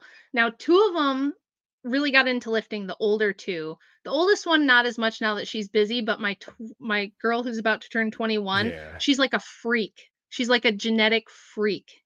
Just the way that she's structured, and she just like looks Yeah. at weights and puts on muscle. It's nuts. But she's yeah. she's got the bug. Like uh Mhm. she actually had a health condition called POTS where um her Okay, blood yeah. volume it stays in the lower half of her body and she'll faint a lot and it, it's a really problematic condition to have and she's hyper flexible but in physical therapy they told her um put more muscle on your legs because it'll help as like a secondary pump Mhm. to get the blood up out of your legs when you stand up Uh, and I was like, well, I can help with that. So she started lifting when she, when she was like 16. She kind of Yeah. started with me, and now she's 20, and she's like an absolute beast. Like I do Mm-hmm. a leg day with her, and she beats me on a lot of things, even though I've got a much longer like workout age than her, and she's Yeah. falling in love with bodybuilding and being in the gym and she was actually studying so that she can be a coach and help other people who have like physical disabilities in the oh, gym. that's awesome. Yeah. Yeah, so not just like physique competitors, but she's like, "No, I want to help Mm. people who've been told because they kind of told her you're probably just going to be disabled forever." Mhm. And um we just Oh, I don't take love it. that. We just don't take that shit around here, okay? The Wilsons Yeah. don't do things that way. And so, of course, she holds a full time job. She's a fully functional, healthy, happy person who is not disabled. She still has to adjust things sometimes to work with her condition. She got to stay out of the heat. She's got to have extra salt and extra fluids and things like that. Mhm. But she's like, I want to help other people who've basically been told to lay in a bed and rot and get them physical and healthy and get them stronger and help them learn to teach their body what to do rather than just listen to dumb doctors who tell them to like lay in bed and die. So yeah. that's pretty cool, I think. No, I think that's absolutely incredible. And um, I, I guess the uplifting note I, I should end on here is that, like, okay, so my mom had cancer three times, which sounds very, very grim, but like, my perspective has always been is like, if my mom, as a single mom back when I was a kid, could have raised me and my brother, worked 100 hours a week with cancer three times and battling other things that I don't want to tarnish her good name online, then like, what the fuck is my excuse to not get up and put everything I got into everything I could possibly fucking do? So like, there's zero excuse for somebody like me who's perfectly well and able-bodied. Um, so it, it just as soon as you mention your daughter having issues and her kind of being able to do that, um, it's just very very encouraging and really really cool to hear that somebody kind of overcome something like that and uh she'll have to check out my podcast with Dr. Bill Campbell and some of the other health related guests I've had Oh, on. and, yeah. uh, I, I could put her in touch with some really, really cool doctors and very, very well informed people if they, um, you know, if uh, she would ever be interested in stuff like that, because this stuff fascinates me as well. Because, um, Yeah. you know, having all my grandparents pass away before I was even 17 years old, um, I, it really encourages me to just be like, hey, I'm going to thrive. I want to be able to deadlift 400 pounds when I'm 70 years old. So, like, the longevity as you age stuff is hugely important to me. And the fact that your daughter's into that kind of stuff is just absolutely freaking awesome because we need more people like her. So, make sure she looks up Dr. Gabrielle Lyon. She's probably one of my favorite people on I will. Yes, I will. She probably, I mean, she probably follows a lot of those people already. She's actually It's working with my my So great. Yeah. My coach is now training her too. So, Mhm. um, yeah, she she would probably love all that stuff. So I'll send some of that her way and tell her to check it out because yeah, she's she's really into it. I think she's gonna do great things with it. And hey, if an old nerdy lady who writes boring history books can get back into shape after all this nonsense, I feel like anybody can. You just have to not give up. I'm mm. so glad that all the years that I still looked fat, I was still lifting. Like I'm so mm. thankful now because I'm starting with I haven't lost all the base of muscle and strength that I had completely. I kept Mm, and I probably would have gotten far sicker if I had been like really sedentary, yeah. you know, and thought to myself, well, oh, I look fat, so I'll just skip the gym. I never did that. I kept going Mhm. even when I looked bad and even when I wasn't always on my diet because I was so discouraged or things like that. I just didn't ever totally give up on myself. And I was like, I'm Yeah. gonna figure this out. Like, I'm just gonna keep at it and I'm gonna figure it out and I'm gonna make it work somehow. And then I did. So, so yeah, you can always come back even from like devastating, you know, Mhm. health problems and and things like that. The gym's always there and you can always get stronger. That's the great thing, right? You can always get stronger. Yeah, absolutely So why not? Yeah, I love that. Yeah, absolutely. Why not? Why not go in there? And the best part about iron is it's always objective. Either you picked it up or you didn't. Um, Exactly. Yeah, Rachel, I couldn't think of a better note to end it on. I really, really appreciate your time. You've been very, very generous. Now, this has been four hours of podcast we did together, and I love every minute of it. Um, feel free to tell everybody where they could find you, support you, and all that good stuff. Well, sure. You can go to Amazon and buy my book. It is Occult Feminism: The Secret History of Women's Liberation. Um, you can go to my Substack. That's rwilson.substack.com. I have lots of other neat articles and essays and stuff on there. Um, and then you can go to my YouTube channel. It's just Rachel Wilson. Mhm. Nice. Well, yeah, I definitely recommend people go check that stuff out. Um, earlier in the show, I mentioned the show you did with David Patrick Harry. Um, I thought the show was absolutely fantastic, so make sure they go check that out. The Crucible is great as well, and uh, follow you on Twitter because I really, really enjoy your takes. And uh, you know, you'll definitely be back sometime soon, and I'm really looking forward Yes. to uh, our next conversation. Rachel, thank you so much. Me too. Thanks for having me back. It's always a good time. All right, thank you everybody much. So, er, thank you everybody so much for listening. We'll see you guys next time. When you need mealtime inspiration, it's worth shopping Kroger, where you'll find over 30,000 mouthwatering choices that excite your inner foodie. And no matter what tasty choice you make, you'll enjoy our everyday low prices, plus extra ways to save, like digital coupons worth over $600 each week. You can also save up to $1 off per gallon at the pump with fuel points. More savings and more inspiring flavors make shopping Kroger worth it every time. Kroger, fresh for everyone. Fuel restrictions apply. Save big on brunch for mom, all in the Kroger app. Get half gallons of delicious Kroger milk for 129 each, then get flavorful Tyson natural boneless chicken breasts for 249 a pound, all with your card and a digital coupon. Shop these deals at your local Kroger today or tap the screen now to download the Kroger app to save big today. Kroger, fresh for everyone. Prices and product availability subject to change. Restrictions apply. See site for details.